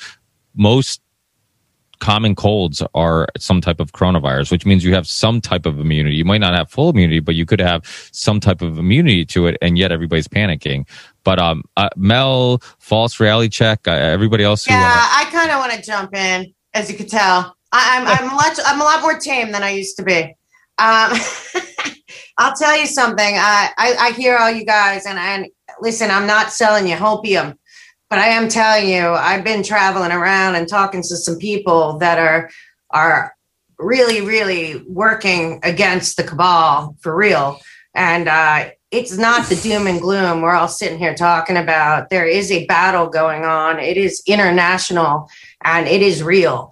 And uh, I don't know if you guys are paying attention to the geopolitics here, but uh, I talk a lot about in my shows. I know I've talked to a lot of people on here about it. Um, there really is, uh, in my estimation, just from what I know and, and who I've been talking to, and I've been talking to some really, uh, really amazing patriots. That uh, are, it's amazing they're still alive. But uh, the truth is that there is a battle going on between really true good and evil, and it, it's not a joke. And it's these people are evil, but there is a good faction working right now. I'm told multiple things, and I hope that it's true. And I don't want to feed you hopium, but I do trust the people that are telling me this. One is that uh, Russia, China, well, I believe at the G7 when it was in Japan and Trump invited um, Putin, that there was an agreement made uh, and that there are two factions in all of our countries right now. And there was an agreement made to take out this cabal once and for all. Uh, I'm, a, I'm a firm believer that uh, Operation Paperclip and a bunch of other things happened at the end of the Second World War. And they just came here, they started the UN, and they reinvented themselves with the same goal of uh, 500 million people on this planet and uh, and uh, one world government, the whole deal. Uh, I think we've all talked about it numerous times. But the truth is, if you start listening to Putin, to Xi, to Modi, to Orban, to uh, South Korea, North Korea, uh, all over the world, Trump, Flynn, uh, a bunch of these guys that are out there fighting for us, uh, they got him. I- I'm telling you, I know everyone wants to stay. There is, I'm, there's things coming out. They have been working on something, and they know what's in the vaccine. Okay, they know, and they didn't always know, and and now they do. And there is going to be um, a real comeuppance coming soon. I truly believe this, and uh, These are these crimes against humanity. Don't let anyone tell you what's going on in Germany is a joke. What's now going on with Dr. Fuellmich, and I, I know Ricky just had on uh, Dr. Martin and all of these people is is not some like oh he's not doing Nuremberg 2.0. Uh, Maybe it's bigger this time, okay? But they caught them. They caught them all. The whole G7. What happened last week in Idaho? There's things going on, and they are marching these people in front of us because we've been mistaking our enemies as our neighbors because that's what they've been telling us. The enemies are above all of us and above Trump. He sat down and he told all of us that there was an invisible enemy of this group of people. Jason made a whole movie about it. And let me tell you something, they've been taking them out. And you will start hearing this stuff coming if you look in other countries and in their papers talking about a multipolar world and a unipolar world. And they're saying the unipolar world is over. And you're going to start seeing a lot of European leaders pulling out of the EU as they take over for the leaders that are being taken down. So, you know, I, I know it's awful uh, where, what we're living through, and, and there's going to be some real dark days ahead.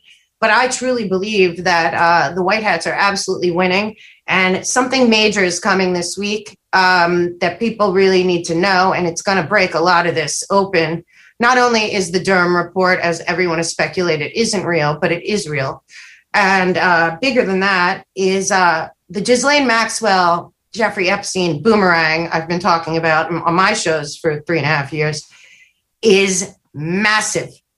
I mean, the stuff that I've already gotten, this is not, this is massive. And everything you're watching with Britney Spears is massive. This is, this is so big. And all of us that have been doing this uh, for at least four years, some people have been doing it like Jason for 20, or he's not in, not 20, he's not that old, but uh, a lot, very long time. Um, but uh, listen, I, I just, I, I know what everyone's saying, and I, I really do. I, I, I've been there, but I've, I've been driving around the country, going to these events with some really, really great patriots that are behind the scenes. And I really truly believe that we are about to watch uh, some serious disclosure that there's no coming back from and is going to wake up the world in ways nobody can imagine. And it's not all the BS with like dead people coming back to life and stuff. It's really not. It's really just about exposing crime that is unforgivable from the satanic stuff to uh, the truth about the Clinton Foundation to the truth about Roth, Bronfman Rothschild to the truth about the international cabal that has been trafficking children, guns, humans, organs, you name it, for a very long time. And I'm telling you, they have all the evidence. They do, and, and I know what it looks like. And it's, I just, I just wanted to jump in and say, uh, I've been spending the last several weeks going and, and uh, motivating people. Like Jason said, we have to start on the local level because we're going to have to rebuild this. And, and the biggest part after there are these arrests, which are going to happen, and they have been happening, is there's going to be voids in all of when all of these uh, sealed indictments uh, are are finally executed. M- many of them have been. Okay, it's just not in the news because the news is fake.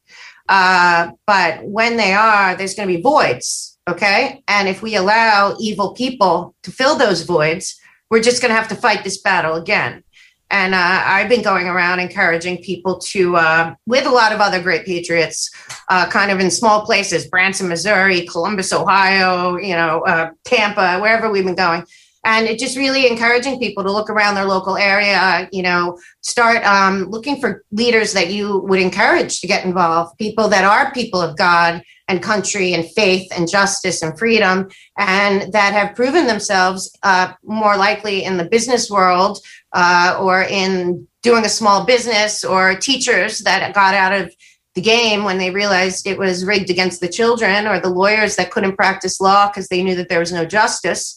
And, you know, um, we're really going to have to go back and really go down to the to the totally local level reimagine you know the big picture and scale back up. But um, you know we really do have to find the leaders to fill the voids so those voids don't um, get filled with you know another round of evil. Uh, but i just wanted to jump in and say uh, it's not a lie that there's the white hats out there that are working for us and they're worldwide and they know what's going on. And uh, i have a few, i'm not giving dates. I'm not that kind of person. What i am telling you is they have all this evidence. They really do And Trump is going to come out soon. And uh, it's going to be a real awakening when people hear what really happened with uh, the COVID and all of this and his choices he made. And I firmly believe he made two choices and uh, they both sucked.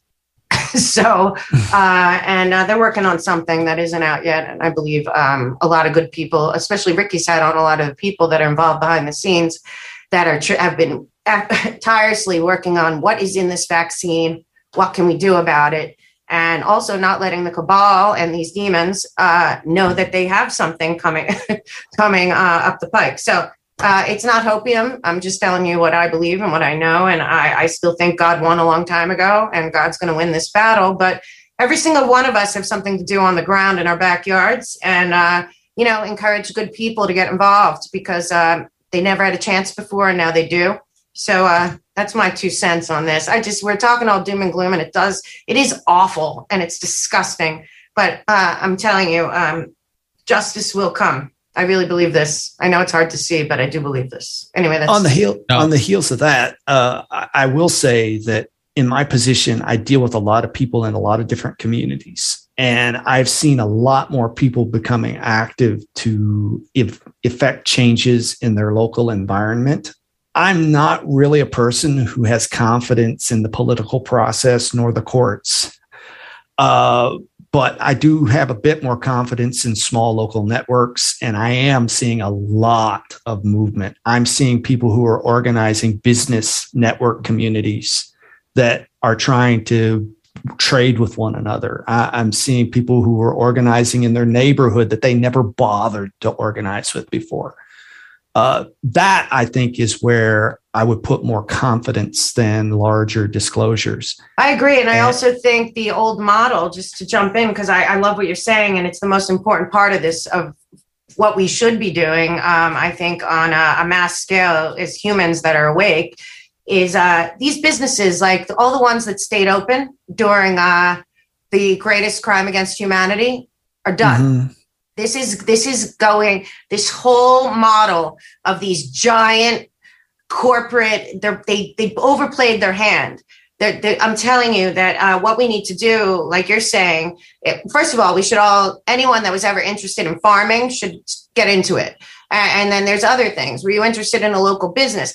We need to replace these big business, these big box stores, these you know, all we have to do is look at the last year and a half. We know, we know. But uh, honestly, I believe we have to make sure that we we replace them with our local community, and um, and I just think we have a real chance to replace the concept of Main Street all over America and reject these corporate demons and reject their crap from that they're building with concentration camp victims in China and pretending they're not and uh, you know all this stuff i just think there's a real opportunity for good to uh, to get out there and start to make a difference that will make make real change. But like I said, I really believe we have to start at the beginning in our neighborhoods, find the right people, find the right solutions, and then scale up from there. And uh, everyone in America that's awake can play a part because everyone has something to offer. So uh, I love what you're saying because that's that's really that that's that's the key, I think, too.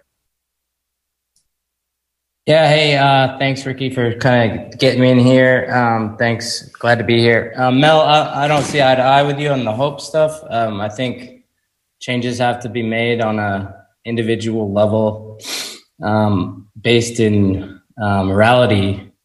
Like, uh, I think we all have to look at ourselves closer. Uh, I used to be a heroin addict and a struggled with my life and just kind of found myself through psilocybin last year. And i want to live and i want to love and i want to spread information. And i just i don't see how if we just get the right leaders in there or you know like the, that we're going to be successful in that regard. Um, i also don't see much um, by way of like lawsuits either. Because it's like how can we expect a system that's just corrupt to its core in every facet, you know, from judges to politicians to bankers to police to, you know, um, presidents and, and all this kind of thing where I think it happens on the communal, the community level, uh, a decentralized approach. Derrick, I kind of um, met a lot of people through freedomcells.org, which was like Derrick Broze of the Conscious Resistance. You guys are familiar with him. It was an organization he kind of propped up, promoted, uh, and I've just met so many people. Like here in Charlotte, North Carolina, we we met folks uh, online. We met in person. We meet in person weekly now. We're building. We have two community gardens. We're building here in Charlotte, where like we had a I don't have any resources. Like I'm literally broadcasting from my friend's uh, from my friend's apartment. But uh, I'm just flying around, like talking to people, trying to spread love, tell people about my story overcoming uh, heroin addiction, and try to empower people because I don't think we find true healing on a on a big scale uh, until enough of us can heal our wounds. Because just living in this oppressive, repressive society, going through the public schools, like you are badly beaten down and traumatized. And many of us, there's some of us out there that have been terribly wronged in our lives by the ones that are like really close to us. So we're carrying so much baggage that most of us are too damn busy in the world to even like take a second to stop and just take a breath and address it. So there's a lot of like projecting going on out there. Like there's a lot of uh, just wounds that need healing. But I don't. Yeah, I, with all due respect, Mel. I, no, I, no. I just want to because because you're saying that. I just want to say, yeah, we all come from different backgrounds and have different all of the different stuff. I, I got my own. My believe me, I the fact that I left Hollywood alive is a miracle and a gift from God. I did not belong getting out of there alive uh, with my life that I lived when I was in LA. But I will tell you one thing I love the Constitution and I love the Bill of Rights and I love the Declaration of Independence. And I think that I don't know, I don't believe in the in the the political people we already have. What I'm saying is we need to find new people to like you're talking about in your community and your local. I'm saying we got to start small, find the right way to rebuild and build out. And and that's got to be, I agree, on on a very small scale but of course, every I, I believe this whole movement has been about going inside first. This is a spiritual battle. The, the spiritual war is real and it's crazy. And and the more you dig into it, the more clear it becomes. But my my thing is we have a structure that's set up for us by some brilliant people that they are trying to disparage. And uh, I'm a big fan of the concept of the American Revolution 2.0. And, uh, you know, if you really look at what we have here with the Constitution, uh, the Bill of Rights, the Declaration of Independence, and the Federalist Papers, uh, the only institutions we really are supposed to have federally are the president, the vice president, a couple people who work for them, 538, I think, representatives, and the Supreme Court. Post office. Uh, oh, right. well, we don't know about them anymore. But I just want to say, I think we can get rid of 90% of the federal government and be way better off and our futures and our children and everything else. Go back to the original documents. Get rid of the look all of these dhs uh, cia uh, homeland security all, none of this is in the constitution okay? None of this is all made up. None of these these all this stuff is and i think we just need to go back to the constitution fire about 90% of the people that work for the government and uh, put the power back in the states and start there. And uh, that's really what I believe more than anything else. And, and I 100% agree with you. I think there's going to also be a, a major trauma um, thing when a lot of the stuff about the kids comes out because it's coming and it's horrible and it's way worse than most people think. And honestly, uh, hundreds of millions of people have no idea. And uh, but there's going to be a lot of people triggered that had trauma. And uh, I'm glad you're a, a year ahead in the journey because uh, that's going to be another you know big way that people can give back and help and make a difference there's going to be uh, a major um, i just know it's going to get harder before it gets uh, before we Oh, see definitely. light Well, i just definitely. feel like Mel, we got to cut you off. We got to cut you off right now uh, because we have we have like a half hour left, and we have a, uh, some people on here that have yet to talk, and they're brand new. I think we should go to false reality check if you guys want to talk. Uh, Sure. Yeah.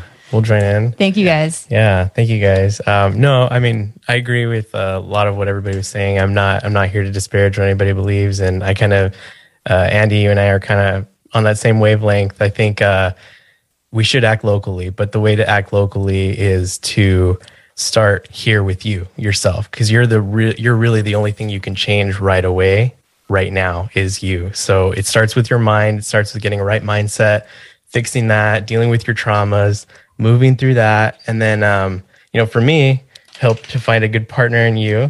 And so that always helps. So if you're somebody who's uh you know into get into having a partner, getting married, she worked out really well. I don't know. I don't know how you see it if you see it starting that way, but that's just how I see it. No, yeah, I agree. Spiritual level for sure, individual level. You know, we've had these people in charge for so long and it's it's hard for me to think that um they're going to come together and save us. Yeah. I mean, It's hard to trust. we we have to save ourselves.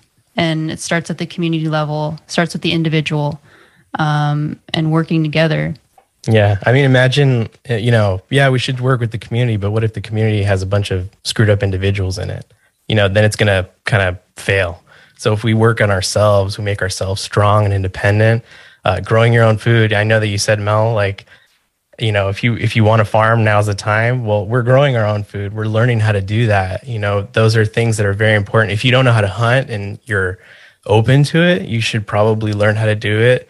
Learn how to be a little bit more independent. If you don't eat meat, that's fine. Grow grow your veggies. That's cool. I don't know what vegans eat if they eat seeds or something, but um, I think I think you just have to uh, work on yourself, and through that, eventually, goodness comes out, and it spreads to your family. Your family's your first community, and then from there, your local community, then your town or your city, and it goes from there. And and you know, some people were talking to. I think Jason mentioned going into state houses and taking them over, and I'm all I'm all for that. I think that's a good idea, but work on yourself first. Uh, I think that's the most important way that we gotta we gotta start. I agree. What about the Project Cheney? You want to jump in? You've been sitting quietly and patiently. Um, I actually want to uh, piggyback onto something Mel K briefly said. Uh, Britney Spears is a big, huge keystone in this whole thing. She's a Disney kid who was also involved with Rachel Chandler. If you don't know who Ray Chandler is, you should look her up. She's all in the Ghislaine Maxwell. She's all with Epstein Island. I think the Church of Hollywood is the most powerful church in the world. And everybody's waiting for the politics of it all to come crumbling down. But I think the thing that has MK ultra'd the majority of the world's population has to be the thing that unbrainwashes them. And so I've been on this uh, philosophy for a few years, but it really is with Britney Spears that save the cheerleader, save the world. If you can give Britney the freedom to speak there's a whole bunch of powerful people that don't want her to speak. This conservatorship and the abuse that's been done to her is rampant and we're only hearing about it. Like once it unplugs her, there's going to be a whole bunch of other women that have the freedom to say so. And there's certain movements of famous people right now that have never gotten to move like that. Like, uh, if you went to a Trump rally, you had to walk through every metal detector, but he sat ringside at the UFC in Vegas, full of people in the audience. Like Britney having the freedom to speak is a very, very, very big deal. And um, she's all attached to Ghislaine, and that's still something that is uh, just a quirk waiting to unplug and it'll be like quicksand like the fear of quicksand when we were children but it'll be real. And people won't be able to grab on to anything around them because their idols are going to be the ones that fall. It's not going to be the creepy politicians that make people wake up. People are still letting people around joe biden and talk about ice cream. It's going to be the Hollywood people that make them wake up when it's Ellen, when it's Oprah, when it's Tom Hanks and his plasma to bring it all back around to uh, this whole charade of COVID. It all started with Tom Hanks. So um, it's always these same people dictate our narrative. These same people are dancing about get your shot. These same people are like the first basketball players to shut down that we all follow suit to shut our country down. This is your church that this is bigger than the cabal to me is like when the church of hollywood comes crumbling down that's when the world will be free Cheney, that is such a good point. I didn't even think about that. That Hollywood entertainment is such a big part of people's lives, and uh, the role models that not- I don't see them as role models, but some people see them as role models, and they're being used as puppets to like deploy this information, this misinformation to people. Templates. It's all Yeah. templates. They're all templates. Yeah, I, lo- people, I love that. Most people, uh, even in our circles, don't even know that MTV is operated out of a Masonic temple. You know, the the very organization that made the moon landings cool and got everybody, you know, hip to intergalactic travel. We can't even get people to leave their couch.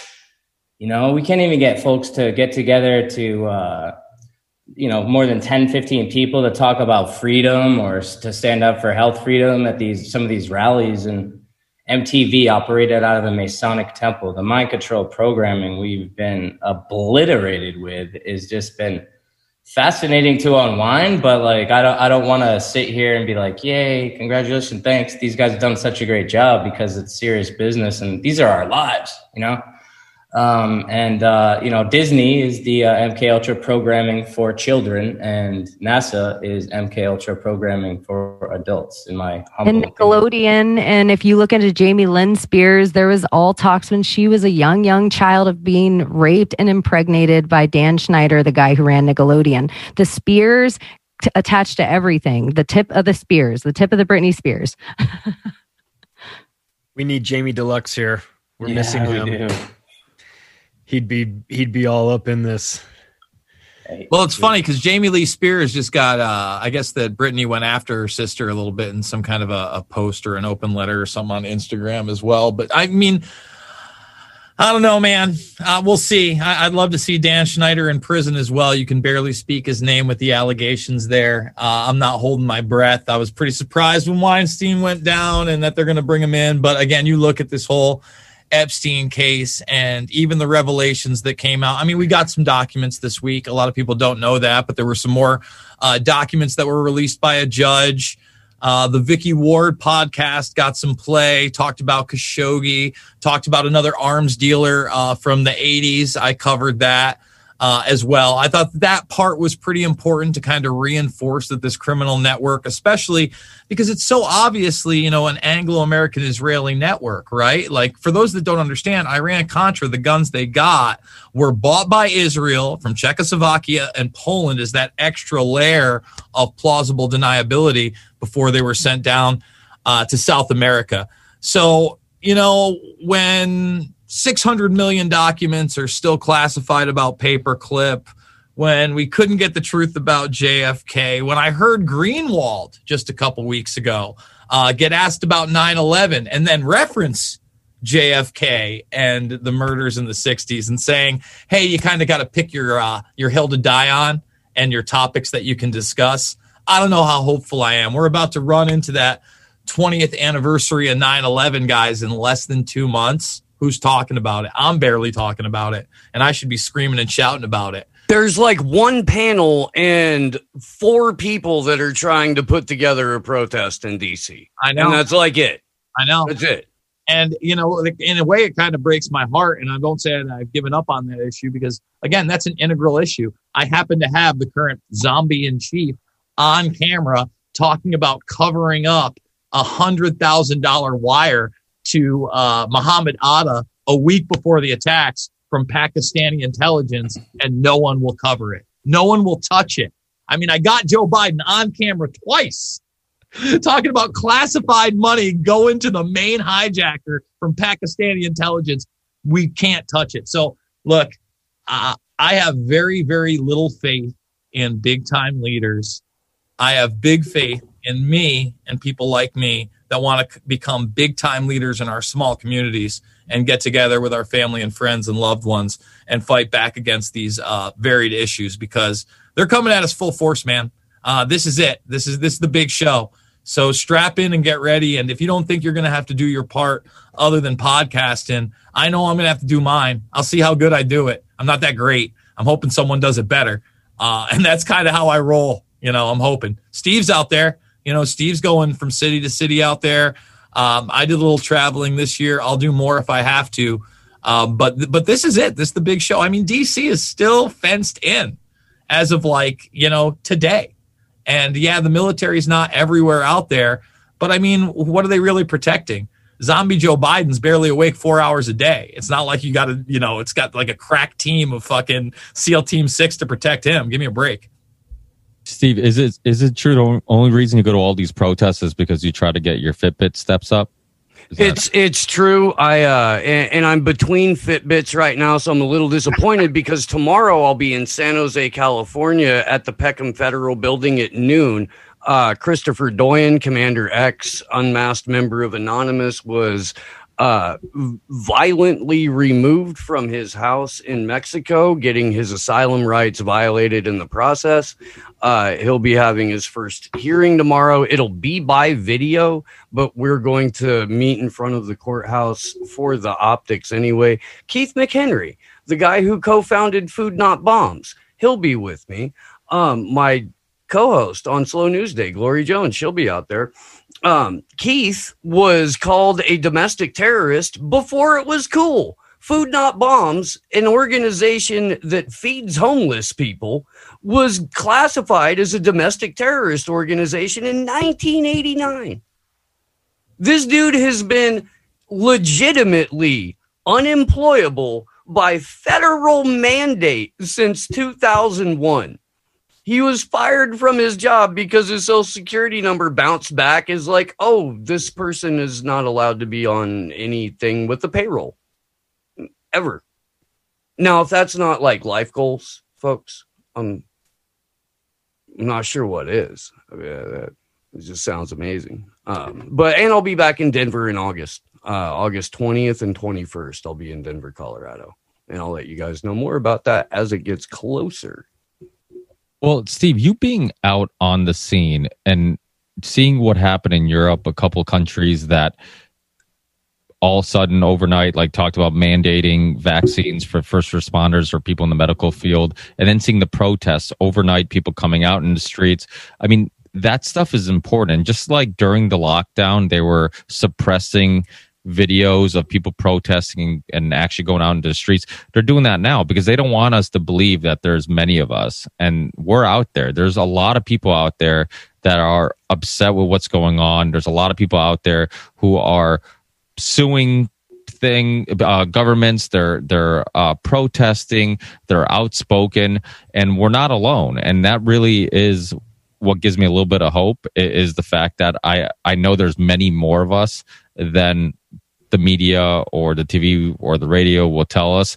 And we are out there and we all do our little part. And it might be little, but if we all come together and speak up and say something, I mean, when I know a lot of people kind of stray away from confrontation, but you have to speak out. You have to be honest about your opinions. You have to be uh, just don't stray away from from being honest. I mean, I feel like people are almost worried about saying they're not vaccinated now because they're worried about how people look at them. You know, it's like it's like telling somebody you're you're uncircumcised. It's like, oh, I don't want to talk about it. you know, it's like it's it's weird. It's like it it just people the the pure pressure is real. A lot of people just want to get along. They're unconfrontational, so they'll just I'll get the vaccine because everybody else is asking me about it, and I'm sick of people asking me, and and it's, and that's why we have to speak out because it's like this isn't one of those decisions that's not life changing. Like when when the last Highwire episode, and I've seen a lot of these videos on Odysee, BitChute, some of the other alternative platforms. Obviously, most of them are, are stripped off Google and, and YouTube. But when you see healthy young children harmed by the vaccine, that fucking pisses me off because I've been saying this since the beginning of uh, of of this whole scenario. I keep telling people, I would talk to people, I'm like, listen, yes, there's a you know, if you believe that the virus uh, can is is lethal or it can harm people, that's fine. But even according to the mainstream information, the virus harms uh, most of the time old or unhealthy people. The vaccine can actually harm young, healthy people. So, what should we be more worried about? A young, healthy person being harmed? You know, a, a person who has more than 99% chance of survival if they get, get the virus, or you know, a, a, old person who's 98 and passes away by the virus, and now we should lock down the world because old people are dying. It's like, well, old people have always died. You know, that's not new. But what mm. really makes me mad is like when you see young, healthy people that had no reason to get the vaccine and their parents gave them the vaccine. And when you see the pain in their parents' face and in their voice when they tell these stories about, like, my child was, um, I was for the vaccine. I'm a pro-vaccine parent. Our family's pro-vaccine, uh, and then our young, healthy child is now harmed. Like when you see, like you know, what was it, Maddie, or one one of the the videos that were going around was the one with Maddie. She was in a, a wheelchair. I mean, how does that not break your fucking heart? And and the fact that who, what are you protecting them from? You're protecting them from from a virus that 99% of people will be okay. I mean, it's outrageous. It makes me so upset. And that's why this information, it's for protecting them from this made up virus that Andy doesn't believe exists, which I'm open to that discussion. That's fine. But my point is like, still, one thing that does exist is people being harmed from the vaccine. And, and that's, that's real. And, And when the it's numbers are bigger than what they realize. Way bigger. Way, fucking way bigger. bigger. I mean, how many? Like I was talking about the Facebook group. I mean, how many people? I know. I mean, I don't know about your own personal experience. I know people in my life, people in my personal life, friends of the family, family members, friends of mine. Just about, and I'm not exaggerating at all. Probably 80 to 90 percent of people who've got the vaccine has had some type of, even if mild, some type of adverse reaction. Either like they've had had some joint pain or they got sick immediately after or they've had some brain fog or you know just weird things have happened to them where they haven't felt like themselves that was admitted. I mean, that's the other thing. It was out there when they were doing the trials. Bill Gates couldn't even fight back his, again, fact check. Well, most of that's just pain right around the arm. They were saying 80 plus percent had side effects and reactions by Moderna. In fact, so much so that while these things were going on, uh, let's see, let's find this article. You had an American Medical Association, um, Sarah, uh, Fr- Sandra Fryhofer, okay, basically warning people the side effects were so bad. They're so bad. It wasn't going to be a walk in the park that after the first vaccination, it would be hard to convince people to come back for the second. So again, they they warned us all, but again, that's not in the PR. It's not your vaccine won't be in the walk in the park. It's not a walk in the park. It's safe and effective. You know what I'm saying? Hmm. Like Yeah, but what pisses me off about this is that the vaccine makers themselves haven't even had to market their product. Like it's it's celebrities. We talked about Hollywood. I mean, that's the thing. Those are the real influencers. Like Hollywood, the the the celebrities, the athletes. I mean, I, I shared that article about the Moscow uh, soccer team, uh, one of the bigger Russian soccer teams, who just all refused to take the vaccine because they're like, we already have immunity. We've already all had. Like, why do we? And it's making news that these people who already had the virus and have antibodies don't uh, want to get the vaccine. Like, why is that news? That should be logic. That should be, I mean, the fact that, but this is how ridiculous this whole thing is. And we talk about upside down world and how like logic's completely thrown out the window. I mean, people keep regurgitating the fact that like, yeah, if you get the vaccine, you don't have to wear a mask, even though nobody, no Pfizer, Moderna, nobody says that their vaccine stops spreading or you from getting the, uh, the virus. And yet people are just regurgitating, well, I don't have to wear a mask. It's okay. You don't have to wear a mask if you, if you get the vaccine. But even though it doesn't stop you from, from spreading it, so why wouldn't you have to wear a mask? Like, how are they even related? If if the mask is to stop me from spreading it, and I get a vaccine that doesn't stop me from spreading it, how the fuck does that make any sense? But this just shows how if you say something over and over again, you know, it's that propaganda, Joseph Goebbels. You say a lie enough times, it becomes true. You just keep saying it. People just start repeating it, and nobody even says, "Wait, wait, wait. Let's pump the brakes." Is what we're saying even making any fucking sense? and it's not and and this is like how brainwashed but this is why like you know you talked you know cheney talked about hollywood uh, mel talked about hollywood. I mean this is it, it's so true. I mean these uh, they have politics in hollywood they're no different. I mean it's just ways of manipulation. It's all fiction it's all theater and it's ways of controlling the population. And you know it's it's and in many cases it's all subconscious right? We all um, everybody on this show knows who edward bernays is and understands how you know they, for many years they've understood that our decision making and and uh, our thinking is indirectly being uh, influenced you know it's it's subconscious it's i mean that great Canadian documentary uh, years ago, uh, the corporation, you know, really went into uh, just the psychology and the science that goes into marketing and all the money and time that goes into indirectly getting you to want to buy something or eat something or, or whatever. I mean, so it's almost a unfair battle because most people are just like putting on the news at the end of uh, the night after a long day of work and and they're like oh yeah this must be true. It's on the news you know and it's your programming.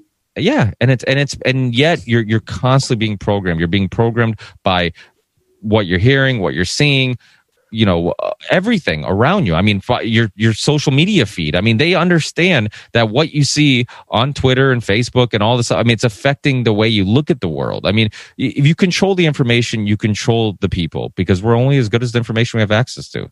And real quick note on the whole, you know, pandemic of the unvaccinated talk, which is you know another propaganda thing they've been pushing.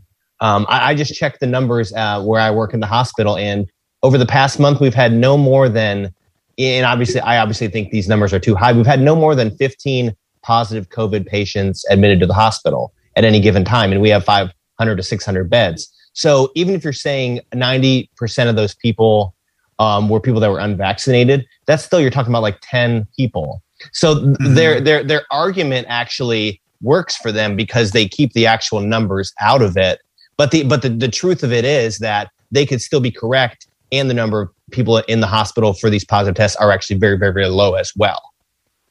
You know, so they're able to twist those words around. Okay, let's let's just be honest. Cases is a ridiculous number to even be sharing in the first place. What the fuck right. is the case? Like you, I somebody tweeted this. It's it, the debt I, calculator or the population. You know, it's just a ticker number. Tick tick tick tick yeah. tick tick tick tick tick tick tick. We have no and, idea what we're looking and, at. It just yeah, rides and us. it could be and it could be duplicated because if if somebody um, had to get tested daily for for work and they tested five days positive in a row, that's going to show up as five cases, not Right. five u- unique uh, patients. So the numbers That- become completely meaningless, and, Yeah, and I- I've I seen think- I've seen that here.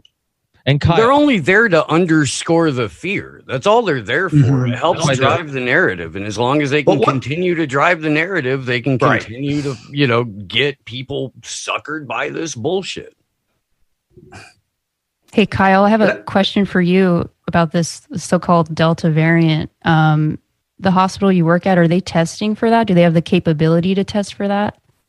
I don't know if they do currently, um, but they have been, you know, s- spreading a lot of messages about you need to be cautious of it. Well, they're, but what they're really just saying is it's so dangerous that it only affects the unvaccinated people. That's the big push that you see at our hospital and everywhere else. It only affects the unvaccinated people and younger people. Okay, so they're trying clever to say, virus ever. it, it's a very clever virus. It's only attacking the people who are, um, you know, questioning this whole this whole uh, thing, which is which is pretty hilarious. So, and and, and the, the best part is too, they put out a, a Q and A about it, and they said that well, you know, what we've been talking about before about well, if you have the antibodies from actually having COVID, it doesn't count for the Delta variant. But guess what? If you get the vaccine, that actually does count for the Delta variant. It's like, how do you know something something that was constructed in a lab months and months ago before this supposed thing, which I don't even believe, and a lot of us probably don't even believe is a real thing? How, how does that count against you know your your um,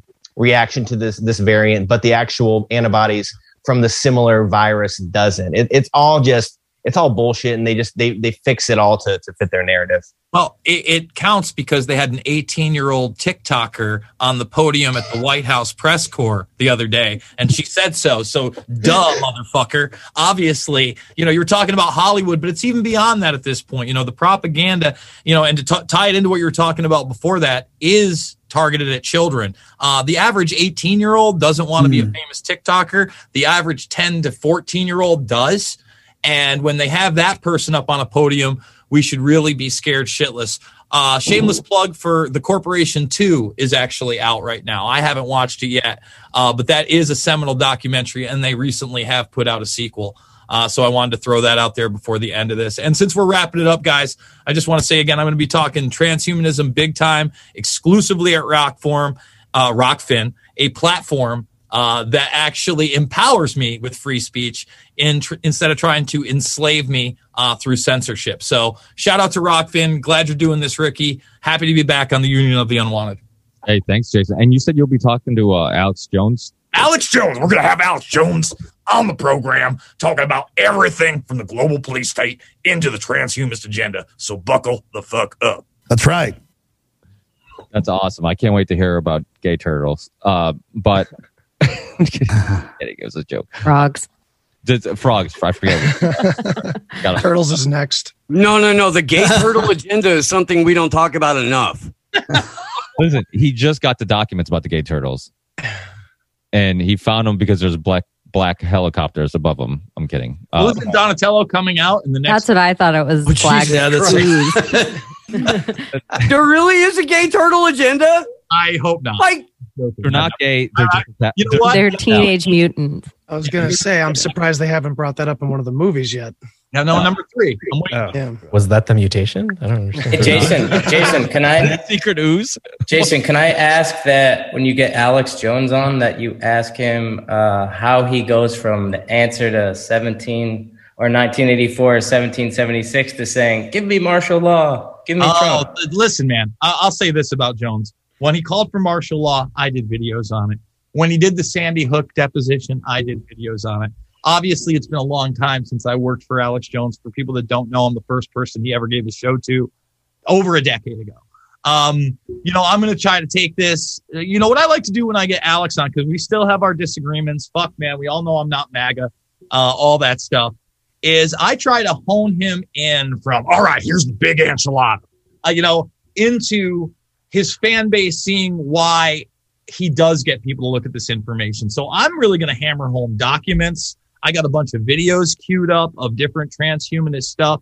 And I like to get Alex Jones to the point where we're not making dick jokes, where we're not talking about interdimensional demon creatures. Why listen? Why listen then? So you don't want the truth. Yeah. you know, we all have our beliefs, and I'm certainly open to those types of conversations. But when I got Jones in my arena, I, I like to keep it as grounded and well documented as possible. Kind of what I did with Brian Callen on uh, tin, not tinfoil hat. What is it? The Conspiracy Social Club, right? Oh, awesome. So That was Brian Callen is the utmost of a skeptic about most issues. That's why he's there on the Conspiracy Social Club. Uh, they put me on with 9 11. I had him hooked in the first 15 minutes. We did almost two hours together. We did another follow up of an hour plus that we would have kept going on. Uh, is very friendly with me. Someone who was an utter skeptic in a matter of three hours through the right presentation.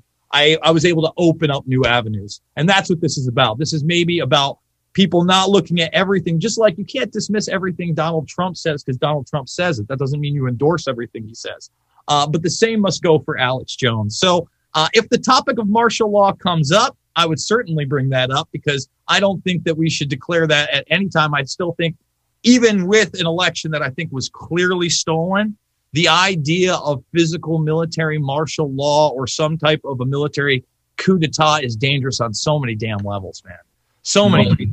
Alex Jones, let's be honest, like he he's done some bad in the community. He's done much more good. You know, he's done. I mean, it, let's be honest. I, you know those. I don't know if you guys have seen the Union Unwanted shirts that uh Charlie was talking about with all the dates on the back of it. You know, all the like 9-11, September 11th, all that stuff. Alex Jones was at every one of those dates. He uh he was at the front lines. It's only funny for people who've seen the shirt. Sorry, sorry. Well. I, no, I'm just listening. And the other thing is, obviously, even with my disagreements, I can't say the guy didn't produce several of my films that are still available for free forever. you know what I mean? I can't say that he didn't mentor me in a way that I'm on a microphone right now. I, I wouldn't necessarily be doing this uh, without out Alex, but at the same time, um, I'm not a cheerleader for the Republican Party. I was one of the first people to warn about Bill Barr, and he wasn't coming to fucking save you, and you better watch your ass with him. And quite frankly, if I was to, you know, project a suspect for the murder of Epstein, the number one fucking suspect is Bill Barr, the guy that's laughing it up about his suicide with the ABC anchorman on television when he's asked whether or not they can guarantee that Ghislaine Maxwell will still be alive. So look, we've seen a fraction of a fraction of what's really been going on the last 40 plus years, even beyond that. Uh, I can tell you what I do see right now, I don't like. And uh, I believe that we can overcome. I believe in humanity. That's another reason I'm bringing Jones on, right? We, we're unique beings. And this to me is a transhumanist agenda. And love the guy or hate the guy, I don't think he wants a brain chip. And I don't think that he wants an automation nation. You know, I got so many people. For instance, I, I challenged any blue check mark to come on when they were recently calling for his arrest on January 6th, for January 6th. I think like a month ago, started making headlines again. Oh, he instigated it. I didn't get any blue check marks or mainstream media or big people that wanted to take me on. I did get the crowd that's like, he's a Mossad agent, he's a Jesuit agent, he's an FBI operative, he's controlled opposition. And look, Jones has this problem. A lot of guys that are connected to him or work for him end up being fucking FBI informants, like Joe Biggs. You know, I don't know Joe personally, I don't know the situation. That's out there. Um, but to me, I, at least my personal interactions with the guy, that's not who I see. I, I think he's a part showman. I think he gets things wrong. Um, I, I, think that he's had some mea culpas, but overall, just like Ricky said, I think he's done a lot more positive than negative. And if you can't stand up for having InfoWars as an entity of free speech in this country, you're not going to be able to stand up for anybody. So, as many disagreements as I may have with that entity, it's the one that has had a target on its back and does need to be amplified in the sense that if it goes down, everybody else is a fucking domino. And, Here- uh, here- and let's be honest, everybody, uh, the left likes to call him a domestic terrorist now. But when I was exposed to Alex Jones, he was protesting Bush, and so they wouldn't have been Mm. calling him a domestic terrorist then. So Right. Uh, but guys, the the benefit of making it this long is that we let you plug your show. So uh, plug away, guys. I'll jump in real quick because I got to get out of here. But uh, it's the Deep Share. Find me anywhere you find these guys. Thanks so much for having me on. I appreciate it. And uh, just to just to add in uh, to kind of go off what Mel was saying uh, before she left, just the idea that there's some good faction out there, some white hat group. I think we're looking at it. At least partly, Yeah. because we're the ones Come on, communicating all of it to anyone that will listen. And communication is always the first step on an individual level and a cultural level. So, anyway, thanks for having me, guys. I really appreciate it. Thanks again for joining us. Well, I'm announcing first time public deplatformed. That's going to be my podcast. We should have our first pilot show out for private sharing by next week. And uh, I want to add one little last thought. Let's stop looking at hopium as a negative thing. I think what we really are opposing is stand downial. In other words, anything that would cause us to stop acting hope's not bad. Standing down is bad. You know, let me let me just jump in quick, 'cause- and I'll, and I'll and I'll wrap it up with this. I think that standing up is the only way, right? I don't know if I've been on here since the Iowa moms were on, and I talked about that situation. But again, uh, these mothers were going to their local school board meeting, trying to get masks off just in their own county in Iowa for the kids. Um, and two days after their board meeting, where they were basically one was not allowed to speak, they had moved the podium over so that you couldn't visually see them on the stream. Uh, they had all these obstacles. And again, two days later, they were next to Kim Reynolds, the governor, signing a bill that took the masks off of the kids statewide. So that's the type of hopium I'm into. Just not anonymous message board stuff. I mean, Right. you got to make your own hope. You got to like uh, Oh, man. you were saying, you got to choose your own destiny. Who are you in the morning? How can you improve on you? I got a lot of problems. I try to keep them in check and push forward. And it, it's really up to you to motivate yourself and realize that um, this agenda is real. And there are multiple ways that you can push back as- aside from a digital realm, right? The 9/11 Commission report was because of four widows. You know, I mean, uh, so yeah, I mean, having hope, we can we can make a difference. So, uh, who wants to go next? I'll jump in. Uh, you can find just about everything that we do at uh, slownewsdayshow.com. Um, please check us out on the Rokfin. Uh, that's rokfin.com slash slow news day. We've got a ton of killer shows coming up. If you're anywhere near San Jose tomorrow, come downtown, 280 South First Street, Peckham Building. We'll be there at noon. Um, August is just going to be nuts for us, and I'll be documenting um, like cabin builds and the starting process of the uh, of the studio build, and that whole thing is going to be available to anybody who wants to to learn how to build themselves a livable, comfortable house off grid. I guess we'll go next. Um, we are False Reality Check, a husband and wife duo that uh, we're trying to make our way out of the city, move to greener pastures, and we started a podcast just to go along with that. So we appreciate the invite, Ricky. Um, You can email us at frcpodcast at protonmail.com. If any of you want to come on, we'd love to have you on and talk about anything. Um, we're on Twitter at frcpod, and we're on Gab and Float at False Reality Check as well. So thank you again for the invite. Yeah, thank you, everyone. All, all you guys are heavy hitters, and we follow all of you pretty closely. So it's pretty awesome to be big, a part of this. Big fans of you guys. Thank you. Yeah, I guess My I'll name- go. Um, Go ahead. My name's Andy Gerard. Uh, my podcast um, is called Go Within to Get Out. It's on YouTube, Odysee. Um, you can find me on Float as well. Facebook, I'm at Andy Gerard. Twitter, I am at Andy Gerard. And uh, I started another Twitter for uh, geoengineering. I started looking at the uh, the trails in the sky, and that was kind of what really pissed me off more than anything. I was like, man, these fuckers are treating us like goddamn rats in here.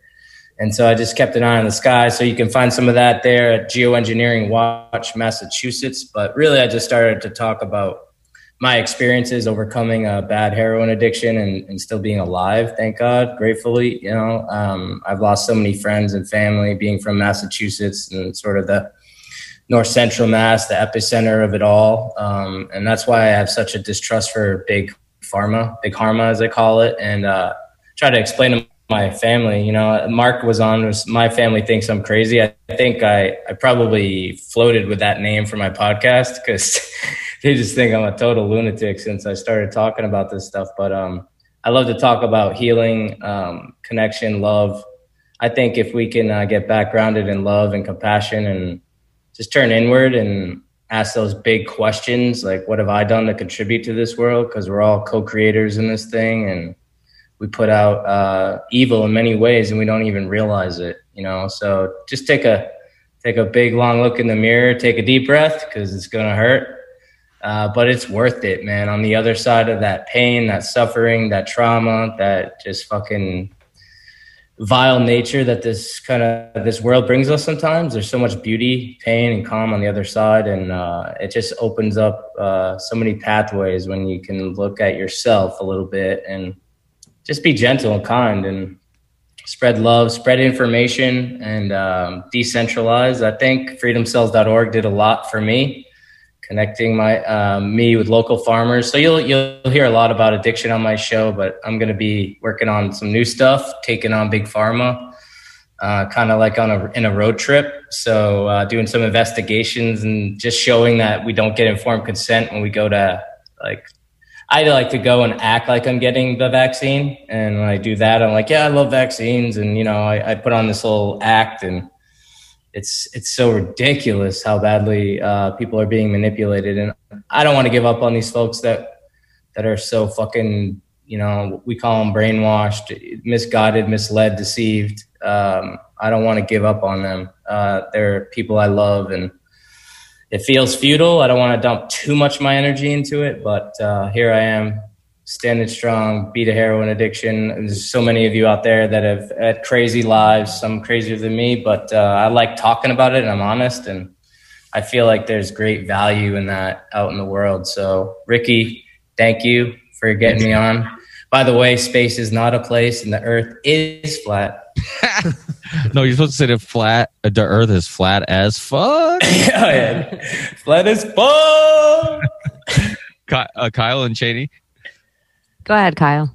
Sure. Um, so my name is Conspiracy Kyle. This is my first time on here. I really appreciate chatting with everybody. Um, my podcast is called Conspiracy in the Force. I talk about conspiracies and Star Wars, but mostly kind of a combination between those two because I found it's easier to compare the New World Order to the Empire than to Nazi Germany because that is very polarizing and it turns people off right away. So using Star Wars as that metaphor for what's going on in our world because it's very, very similar. Um, you can find me on Instagram and Twitter at conspiracy underscore Kyle, and that's conspiracy with a K. Thanks, everybody. Thanks, Kyle. Awesome. Um, my name's Cheney. I have a podcast called Project Cheney. I talk to a whole bunch of people um, about wherever they want to talk about, wherever we go, uh, the reality we live in right now. And um, I just think everything matters. It matters if you're talking to your neighbors. It matters if you're talking digitally. It matters if you're making memes. It matters if you're out there with a bullhorn because Epstein didn't kill himself wouldn't be part, part of the pop culture if it wasn't for us. Where the reason 9/11 is an inside job wouldn't be part of the pop culture if it wasn't for us. Um, like the reason everybody immediately think Tom Hanks is creepy now is because of us. Like we are doing it. We are doing the work, and it all matters. So I see on a lot of these shows, you know, sometimes, you know. I feel like people put down people because everybody has to do more. Everybody has to do something local, or everybody uh, podcasting's not enough, or making a meme's not enough, or making a tweet's not enough. It all matters. It's all mattered up until this point. So um, I think we need to stop projecting on what everybody else needs to do. And if you find the time to do that thing, do that thing. We're doing it. We're here and all the Monsanto, all the vaccines, all every single black screen in front of us was all Shakespearean play put there to brainwash us. And we're still powerful enough to be woke right now. So it all matters. So keep up the good fight and keep holding lines. Right on. Hmm. Awesome. Of course, I'm Ricky Varandas, Ripple Effect Podcast, co-host with my three brothers from different mothers, Charlie, Mike, and Sam. You can get Ripple Effect Podcast anywhere, and of course, uh, the Union of Unwanted anywhere. And you can find macroaggressions on Iconic, Rokfin, Odysee, and probably not on YouTube for long because I now have two strikes for talking about the weather with Matt Landman. So, uh, you know, it, and I got struck down with for violence, of course. So, uh, and you can uh, check out my website, theoctopusofglobalcontrol.com, and find everything about me there. And for me, just go to obdmpod.com. Yes. Yes. And and by the way, uh, OBDM, you you're not streaming on uh, YouTube if people are looking for it. For No, uh, we got struck down so by now lightning. He'll be he'll be on Pornhub every Monday and what right Pornhub? No, I, I can't even get on there. I can't even get on. Oh. if you get a if, if you get a strike on Pornhub, that's yeah. pretty impressive. I would say. Yeah. wouldn't want, but I'll take your word for it. But hey, thanks everyone. We're winding things down, and uh, we'll list everyone's podcast and links in the description of this video and uh, podcast only, audio only. So, take care, everyone. Thanks, guys. Have a great night. Thanks for joining us again. Later, guys.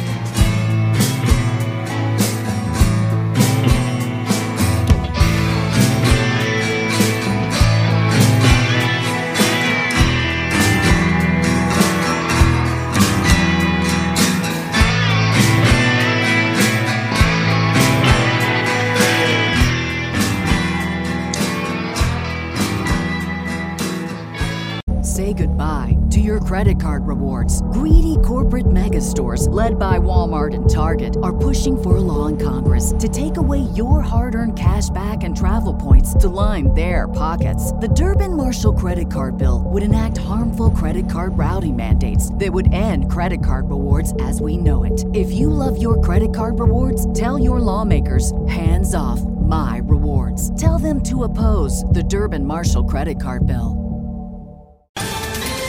Ohio, ready for some quick mental health facts? Let's go. Nearly 2 million Ohioans live with a mental health condition.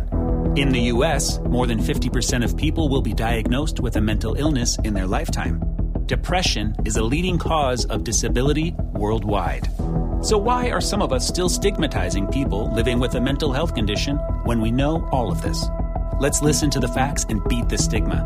Ohio, challenge what you know about mental health at beatthestigma.org.